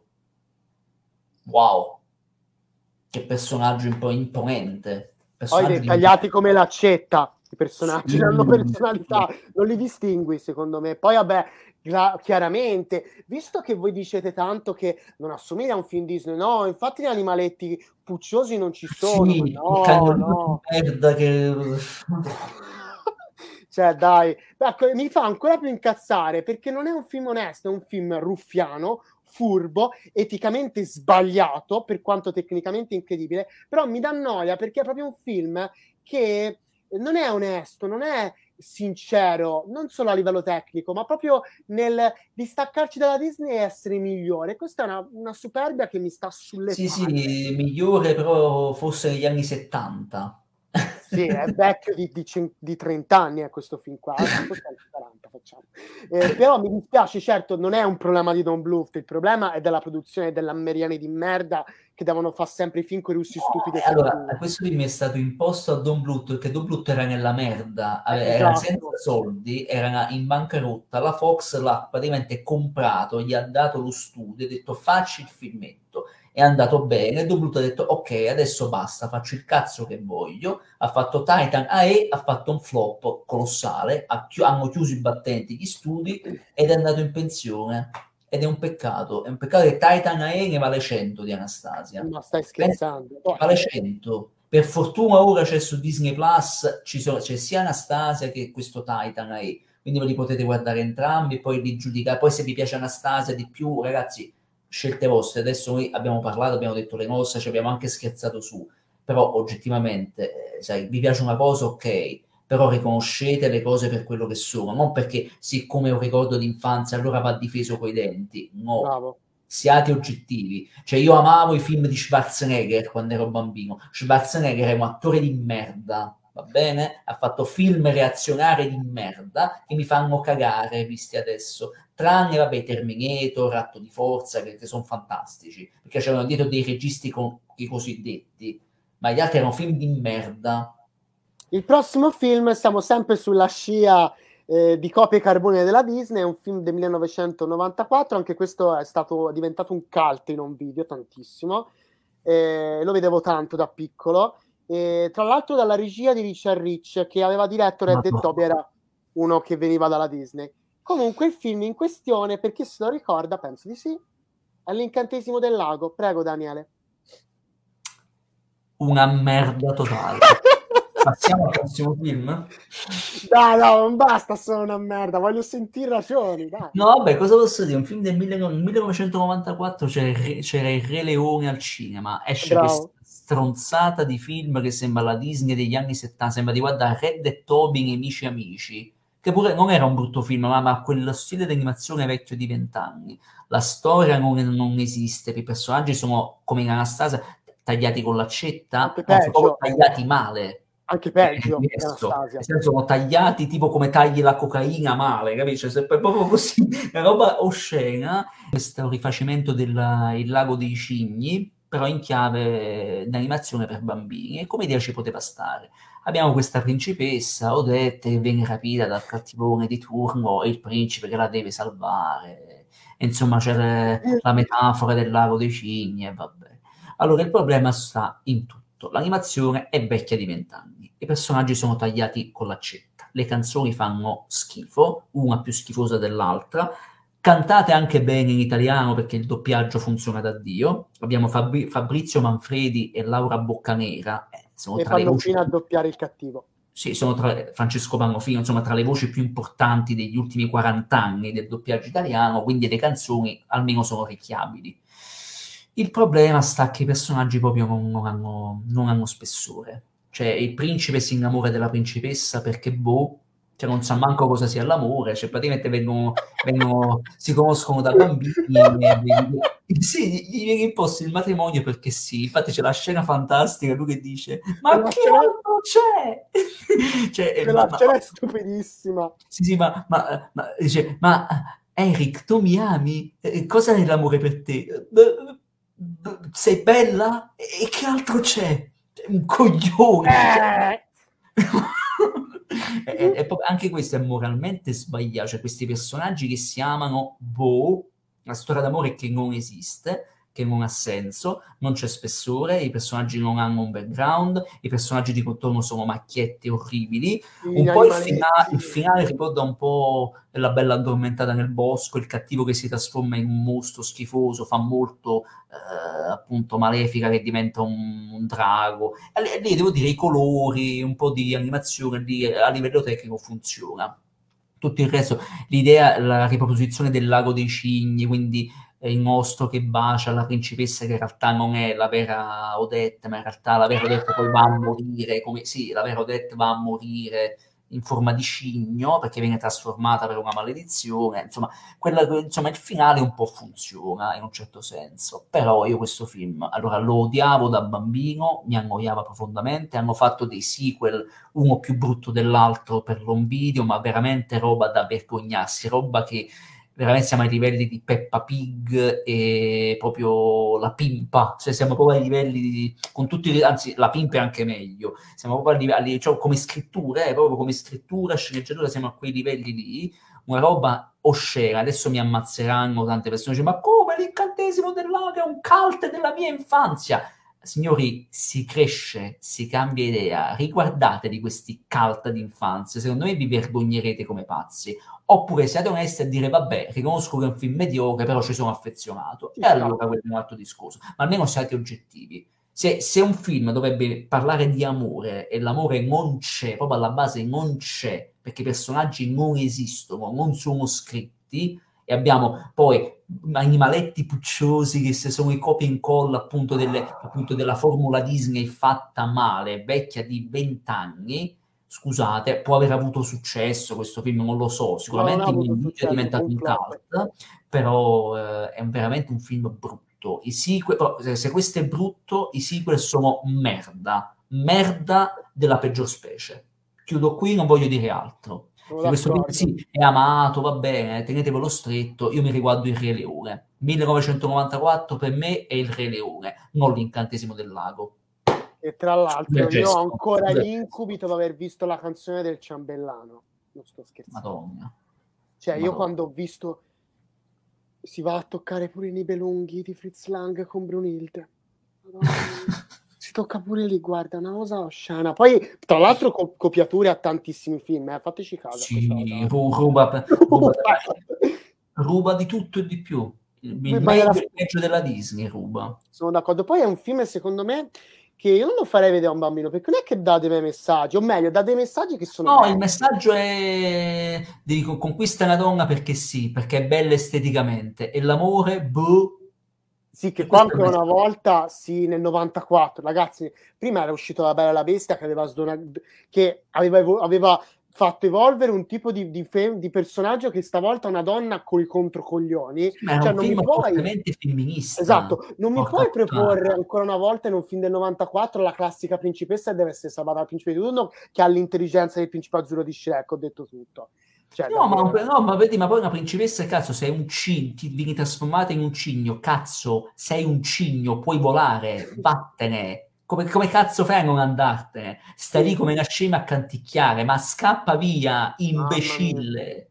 Sì, che poi non si è ancora capito, scusami, cioè, ma poi non lo so, ma a volte non, non, si capisce se si piglia sul serio, se si può pigliare per... No, boh. No, vorrebbe essere comico, però puoi prendersi molto sul serio nella, nel lato sentimentale, che eh, ripeto, funziona di merda non, esiste, non esiste. Non bastano, io, non bastano due battute d'effetto e un buon doppiaggio a dire oh che bel film. Per, no. quanto, per quanto fanno fino a rendere quel cattivo che una personalità zero, però lo rende simpatico, almeno per come lo vedo, ma proprio perché chiaramente c'è Pannoffino dietro, eh, ricordiamocelo. Ah, c'è Pannoffino so... poi perché il personaggio è talmente sopra le righe che dice vabbè... non lo pigli sul serio.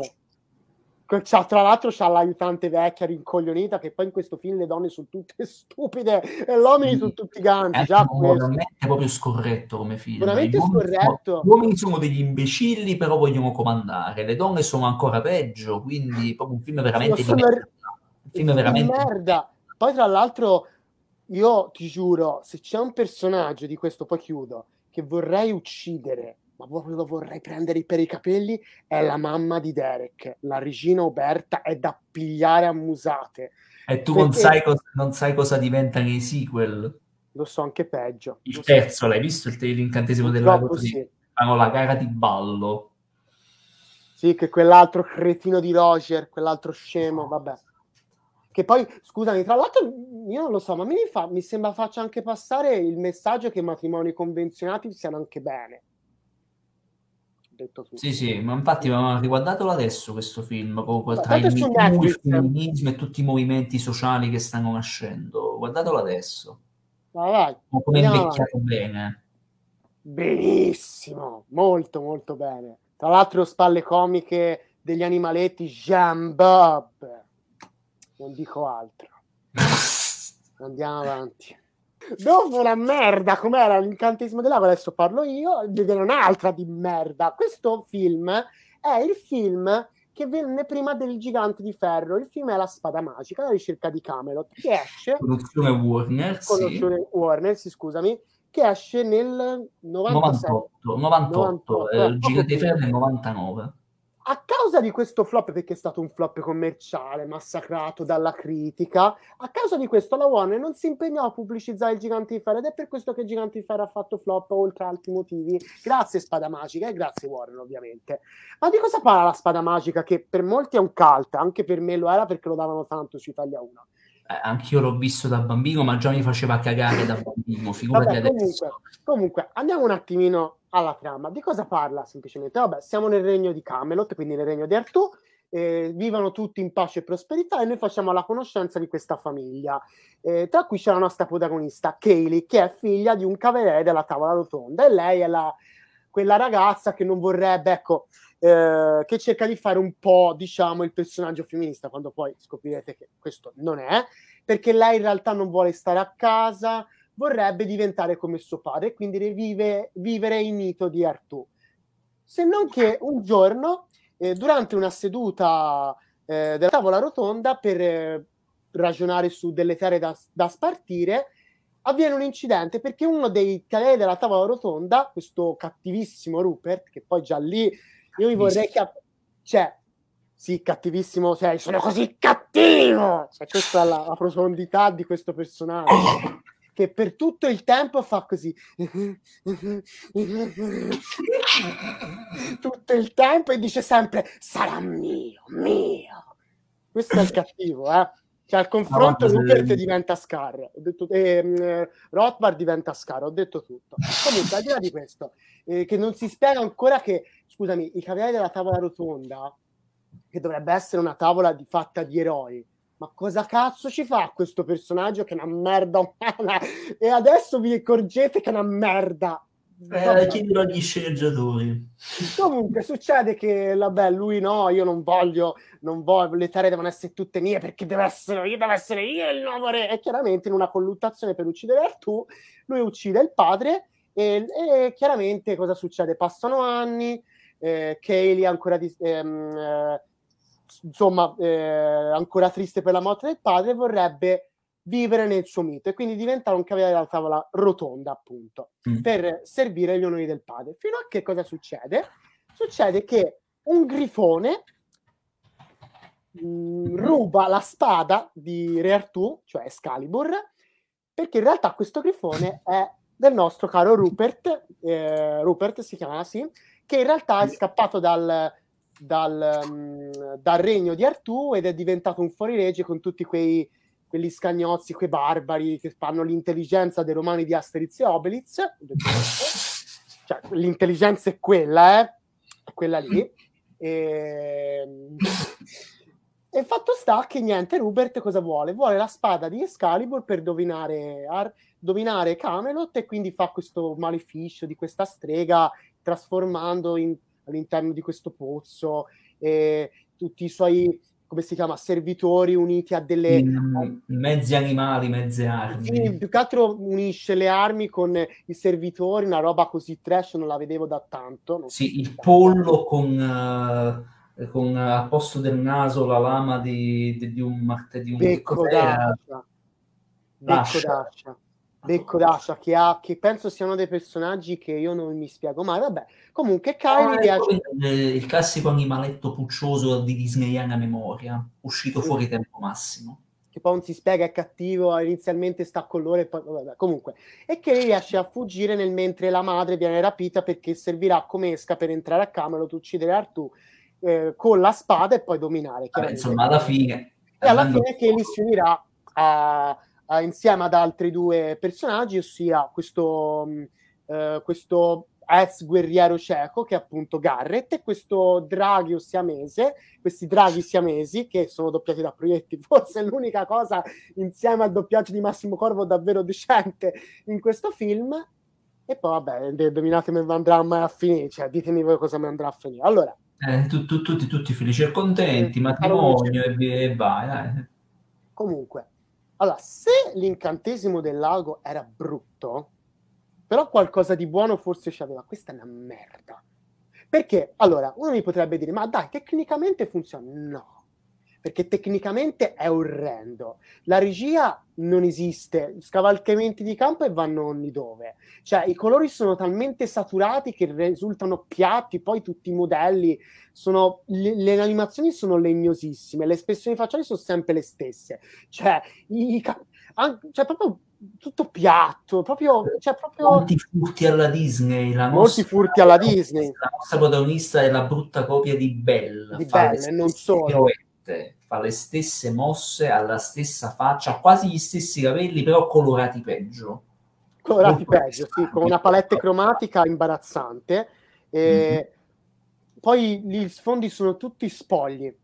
C'è poi questa profondità di campo che chiaramente non esiste. L'animazione tradizionale con le, le, è legnosissima, poi amalgamata con la CGA, che è una roba inguardabile. Cioè, riguardatevi la scena con l'orgo perché è una cosa che non si può vedere, c'è una roba imbarazzante, non scherzo. Sì, sì, sì. Cioè, veramente. Poi, poi la storia non esiste, ragazzi. Cioè, i personaggi non hanno spessore, cioè non esistono. Cioè, questa dovrebbe essere un personaggio forte e femminile, per tutto il tempo non fa niente se non urlare e fa fare sempre a Garrett, che poteva essere anche un personaggio interessante, ma chiaramente la cecità viene buttata così a caso e poi bah, non si sa niente. Ma per farti empatizzare, ma poi non l'approfondiscono. Poi scusami, allora, io, ci sono delle cose che non tornano. Allora, scusatemi, a un certo punto Garrett viene colpito da una freccia al, allo stomaco parte una canzone a un certo punto per salvare lei con l'acqua che pigia e non, chiaramente bagnata non si vede perché è talmente piatto che non c'è. E cazzo a un certo punto lei li canta una canzone d'amore le canzoni tra l'altro sono orrende perché sono anche gestite male proprio brutte anche stupide. E, cioè lei a un certo punto canta questa canzone d'amore e non si sa perché lo cura. Cioè gli cura la ferita con un fiore nello stomaco Quando l'ho visto ho detto, non me l'aspettavo, ho detto, ma che cazzo? Cioè, eh? Ma scusa, ma non ha poteri magici, cioè potrebbe dire, cosa, eh, cosa, mi ri- cosa, mi hai ricordato? Ma, maledetto! Cioè, io scusami, ma uno potrebbe dire, ma sai, è un fiore magico. Ma dove è un fiore magico? Che di magico ci saranno tre cazzate in quel film. Il sedere dell'orco. Cioè, poi aspetta, scusami, scusami, ma questi sono nel, nell'epoca precedente, quindi nell'epoca di Artù. Che poi vorrei ricordarvi che Artù andrebbe affrontato con un po' più di serietà, non si può buttare personaggi che che non è che tutti conoscano, eh vabbè, lui è Artù, lui è Merlino e poi non si approfondiscono nemmeno. Ma che cazzo di film fai sulla tavola rotonda? Cioè, non si può affrontare in maniera così pigra un'opera, scusatemi, un film che viene da un mito così importante.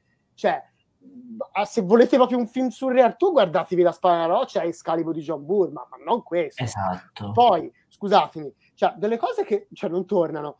Poi, ma tornano proprio anche a livello cioè ci sono delle cose anacronistiche, cioè scusatemi, il grifone che è una cosa insopportabile, che così, che pare gatto silvestro, davvero ragazzi, sembra gatto silvestro, e per quanto il design sia bello, è un personaggio odioso, insopportabile, stupido, a un certo punto da nulla prende un monocolo, il monocolo non era manco esistito. Sì. Cosa? Ripeti? Ah, allora, hai presente il monocolo che c'ha il servitore in Cenerentola, quelli che avevano i nobili nell'Ottocento e nel Settecento? Sì, sì, sì. I monocoli nell'epoca di Artù o comunque nell'epoca antica non esistevano, sono inventati dopo. E lui a un certo punto dal nulla qua fa così e prende un monocolo e se lo mette.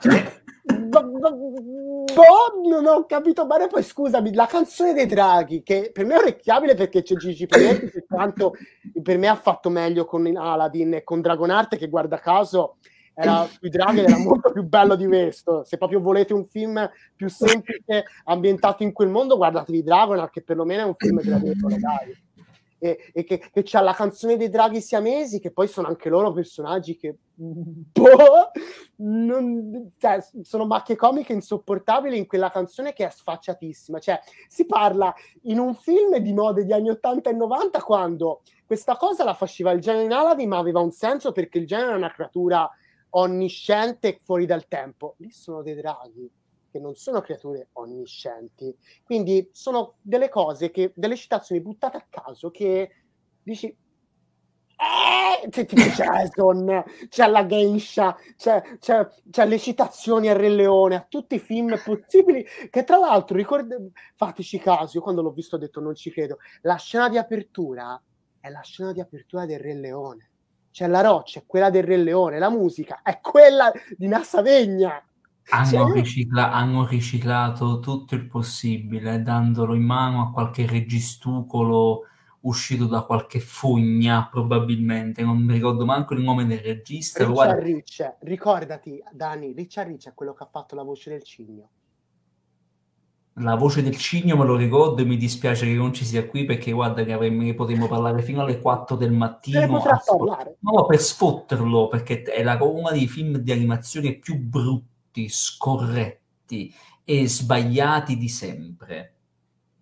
Sono è anche peggio di questo, però non sto Sono dicendo il regista di questa merda di Camelot, io non so chi sia, non voglio manco saperlo. Dico solo, me lo riguarderei solo per fare proprio, guarda, mi ha fatto ridere di gusto, mi ha fatto ricordare delle no, scene no. orribili, vorrei riguardarlo per vedere quanto è Ah, e poi scusatemi, ricordiamoci, io penso che di non aver mai visto, che tra l'altro in originale c'era Gary Oldman, eh, si parla di un attorone, eh. in italiano Massimo Corvo, non ho mai visto un cattivo così stupido, così sopra le righe in maniera così eccessiva che cioè, non si può vedere. Cioè, e c'è gente che dice che c'è una presenza scenica bella, Ok, allora guardati Scar, poi se ne riparla. Va, va, vai. No, perché c'hai i capelli tipo rockstar, lunghi, sì, gli, occhi, gli, occhi, gli occhi alla, non lo so, alla rocchettara, allora dovrebbe essere un personaggio forte. Sì, cattivissimo, cattivo, sì, sì, sì, Vabbè, che poi cioè, io quando ho visto la scena che lui usa la pozione per mettersi Scalibur e poi muore come un cretino perché non si, si sa perché... Scalibur nel braccio, madonna. So. Che è una roba triscissima e poi finisce che loro due si scalzano in tempo mentre lui pianta la roccia e si a parte una magia di cui non si sa niente. Non se ne è mai parlato con un effetto, tra l'altro effetti in generale di merda boh, cioè, boh, non lo so, boh, e poi il finale, vabbè, male con... ah, la scena del drago che, che, sconfigge il grifone con la musica di Superman. Cioè, la musica di Superman ci hanno messo, quella di, di Christopher Reeve, ci hanno messo pure quella. Cioè, boh, e poi è bello che questi creatori credevano in questo film, ci sono rimasti male quando l'hanno massacrato.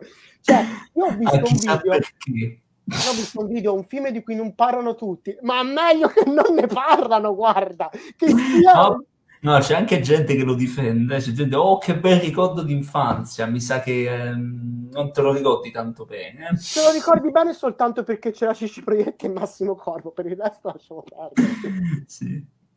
Io non ho nulla da aggiungere perché me lo ricordo poco, mi ha ah. fatto ridere perché mi ha fatto tornare in mente delle cose, il, il sedere dell'orco gigante che si siede sul cattivo, il sedere dell'orco, dovrebbe essere molto schiacciato, invece sta bene, vabbè, un cartone animato, vabbè, ci chiudi un occhio. Il Gary Oldman, poverino che doppia sto film, dici è inciampato lì per caso, problemi di affitto avuto problemi di droga, non, non lo so perché d- d- prende parte a questo abominio. Dispiace l'italiano per i doppiatori di, che fanno Fammi miracoli. I doppiatori italiani fanno miracoli. Gigi Proietti, Massimo Corvo, ma anche Francesco Prando, se non sbaglio, insomma... C'era Massimiliano Alto e la stessa doppiatrice di Jasmine, pensa un po' te. Eh, beh, cioè, gente in gamba però il film non sa di niente, è troppo vecchio per le, è uscito fuori tempo massimo, fuori dal tempo, fuori tempo, eh, fuori luogo, copiato malissimo dalla Disney, c'è il peggio, il meglio e il peggio copiato male, male, male, male. Il budget c'era anche perché costò 40 e passa. Sì, ma ha fatto un flop anche quello forte. Costò una quarantina di milioni di dollari, comunque c'aveva un bel budget, però insomma... Ti dico anche ah. quanto ne ha incassato. No, ma stento la metà, da quello che so, stento la metà. Uh, aspetta aspetta, aspetta, aspetta, che tra l'altro usciva nello stesso periodo anche di Godzilla di Emmerich, detto tutto. Eh, usciva anche Mulan nel 98. eh, be, be, be, sì, ven- metà, metà, hai detto bene te, ha incassato la metà di 40, quindi zero. Ma perché eh, il, pubblico è stup- il pubblico è ingenuo fino a un certo punto. Esatto, esattamente. E niente, con questo si chiude la nostra excursus su, questo, su questi nove film, in punto. Però faccio chiudere a Dani perché giustamente eh, ha aperto lui e chiude lui. Vai. Chiudo io? Sì, Vabbè, eh, che cosa posso dire? A parte che questa live è stata infinita, tre ore, però vabbè, eh, fa niente, è stato divertente, è sempre un piacere parlare con Giorgio, parlare di cinema d'animazione, divertirci, parlarne così in modo goliardico, giocoso, senza pretese, mi fa molto, cioè no, senza pretese, ma in realtà le pretese poi le tiriamo fuori, perché c'è sempre qualcosa di interessante. E vedi, abbiamo tirato fuori la politica, il sociale, nei, nei migliori film, eh i film di merda, vabbè, è anche divertente demolirli e valutarli per quello che sono, cioè merde o film mediocri sopravvalutati, cioè Anastasia. Comunque, cosa posso dire? Il cinema d'animazione tradizionale è stato e rimarrà un pezzo di storia de- della nostra infanzia, dell'infanzia di molti, è andato a morire all'inizio anni 2000 per, in favore della CGI, un po' come moda, un po' come nuovo linguaggio, anche per fortuna, quando c'è la Pixar, quando c'è la DreamWorks che è andata a perdersi in filmacci orribili tipo Shark Tale, Madagascar, eccetera, eccetera. Tra, tranne Kung Fu Panda e Dragon Trainer. Quelli per quanto belli. a me Madagascar mi ci diverte ancora, ma vabbè. Il primo forse, gli altri è proprio, merda, è proprio merda totale. E, insomma, dispiace. Dispiace quando poi una tecnica debba andare oltre l'idea narrativa. Abbiamo fatto anche degli esempi, insomma, con gli ultimi film, perché la tecnica, se puoi avere i soldi e la tecnica, ma poi te la metti al culo se manca la struttura. E per l'animazione tradizionale posso dire che come fenomeno in Occidente è praticamente quasi morta. Cioè, si sta tornando un po' in auge grazie a Netflix, grazie alla serialità. Pensiamo a Rick e Morty, pensiamo a Arcane, che è una serie bellissima che addirittura che mescola stop motion, 3D, CGI, eh, colori acid pop, 2D, cioè fa un miscuglio pazzesco. Spider-Man Into the Spider-Verse, un film meraviglioso di qualche anno fa, tra l'altro sta per uscire il sequel, non vedo l'ora, che fa un, anche lì un mix pazzesco di tecniche eh, l'ultimo, l'ultimo, baluardo in Occidente è un regista europeo, si chiama Tom Moore, mm. che ha diretto tre capolavori, The Secret of Kells, La canzone del mare e Wolf Walkers, che trovate su Apple, Apple TV Plus, tra l'altro. Tutti e tre mi pare nominati agli Oscar, film molto belli, delle favole vere, pure, sincere, che veramente parlano a tutti. Altro parlano... che Anastasia! Assolutamente, parlano e, e omaggiano sinceramente l'Oriente, quindi Miyazaki, ma anche la Disney dei bei tempi, però senza riciclare, ma eh, con un'idea autoriale forte fuori dal tempo, ma nel tempo. Non so come spiegarti, ce ne sono film che vanno visti perché tutta roba disegnata a mano, se c'è il computer non si vede, ma proprio la, la, scelta di Moore è io faccio animazione vecchia scuola, la faccio come voglio io, la faccio come se sembrasse una, pitt- un, una pittura di Francesco del Cosso, una pittura, un dipinto del 400, uso quello stile lì, un po' fumetto, un po' dipinto, però al contempo ci schiocco profondità di campo e manco te ne accorgi. Cioè fa, usa delle, cambia tecnica all'interno del, cambia stile all'interno della narrazione narrazione dello, del film e manco te ne accorgi, soprattutto con l'ultimo film Wolf Walkers, che è veramente meraviglioso, una favola ecologista sulla, eh, sulla tolleranza, eh, su, sull'egoismo umano, sull'idea di, di, di, di trovare di, un, di, eh, di, una, di una famiglia eh, non, non ve ne sto a parlare perché a parte ci ho fatto un podcast, lo trovate sul sì, mio Spotify, quindi ve l'ascoltate, poi sono stanco, quindi non mi va di parlarne. In Occidente l'unico che porta avanti la tradizione è Tom Moore, gli altri un po' ci provano sporadicamente, gli unici che veramente sono fedeli a se stessi sono i giapponesi. Gli unici che facciano film belli o film brutti sono gli unici che hanno capito veramente come innovare il linguaggio con la CGI che però devi aiutare a livello tecnico per narrare una storia. Che sia Miyazaki o che sia, eh, come si chiama, il regista di Your Name, Makoto Shinkai. Ah, ma anche un Takata, oserei dire, eh?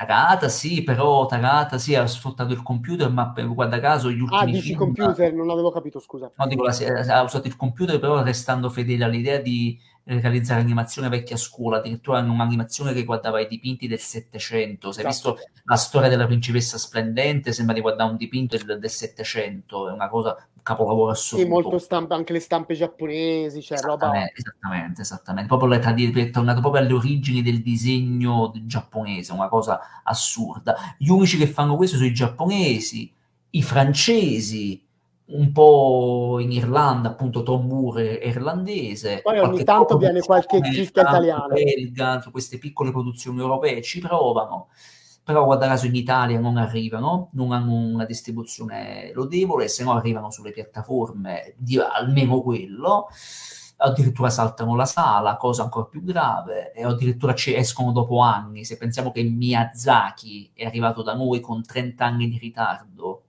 Satoshi Kon, altro genio grandioso dell'animazione giapponese, i film sono arrivati a cazzo, distribuiti a cazzo di cane, sono addirittura introvabili alcuni, e per un genio del genere è un dispiacere enorme, senza contare poi gli adattamenti fatti a, a culo sui film dello studio Ghibli da un certo Gualtiero Cannarsi, che con i suoi adattamenti ha distrutto alcuni dei film de, dello studio Ghibli.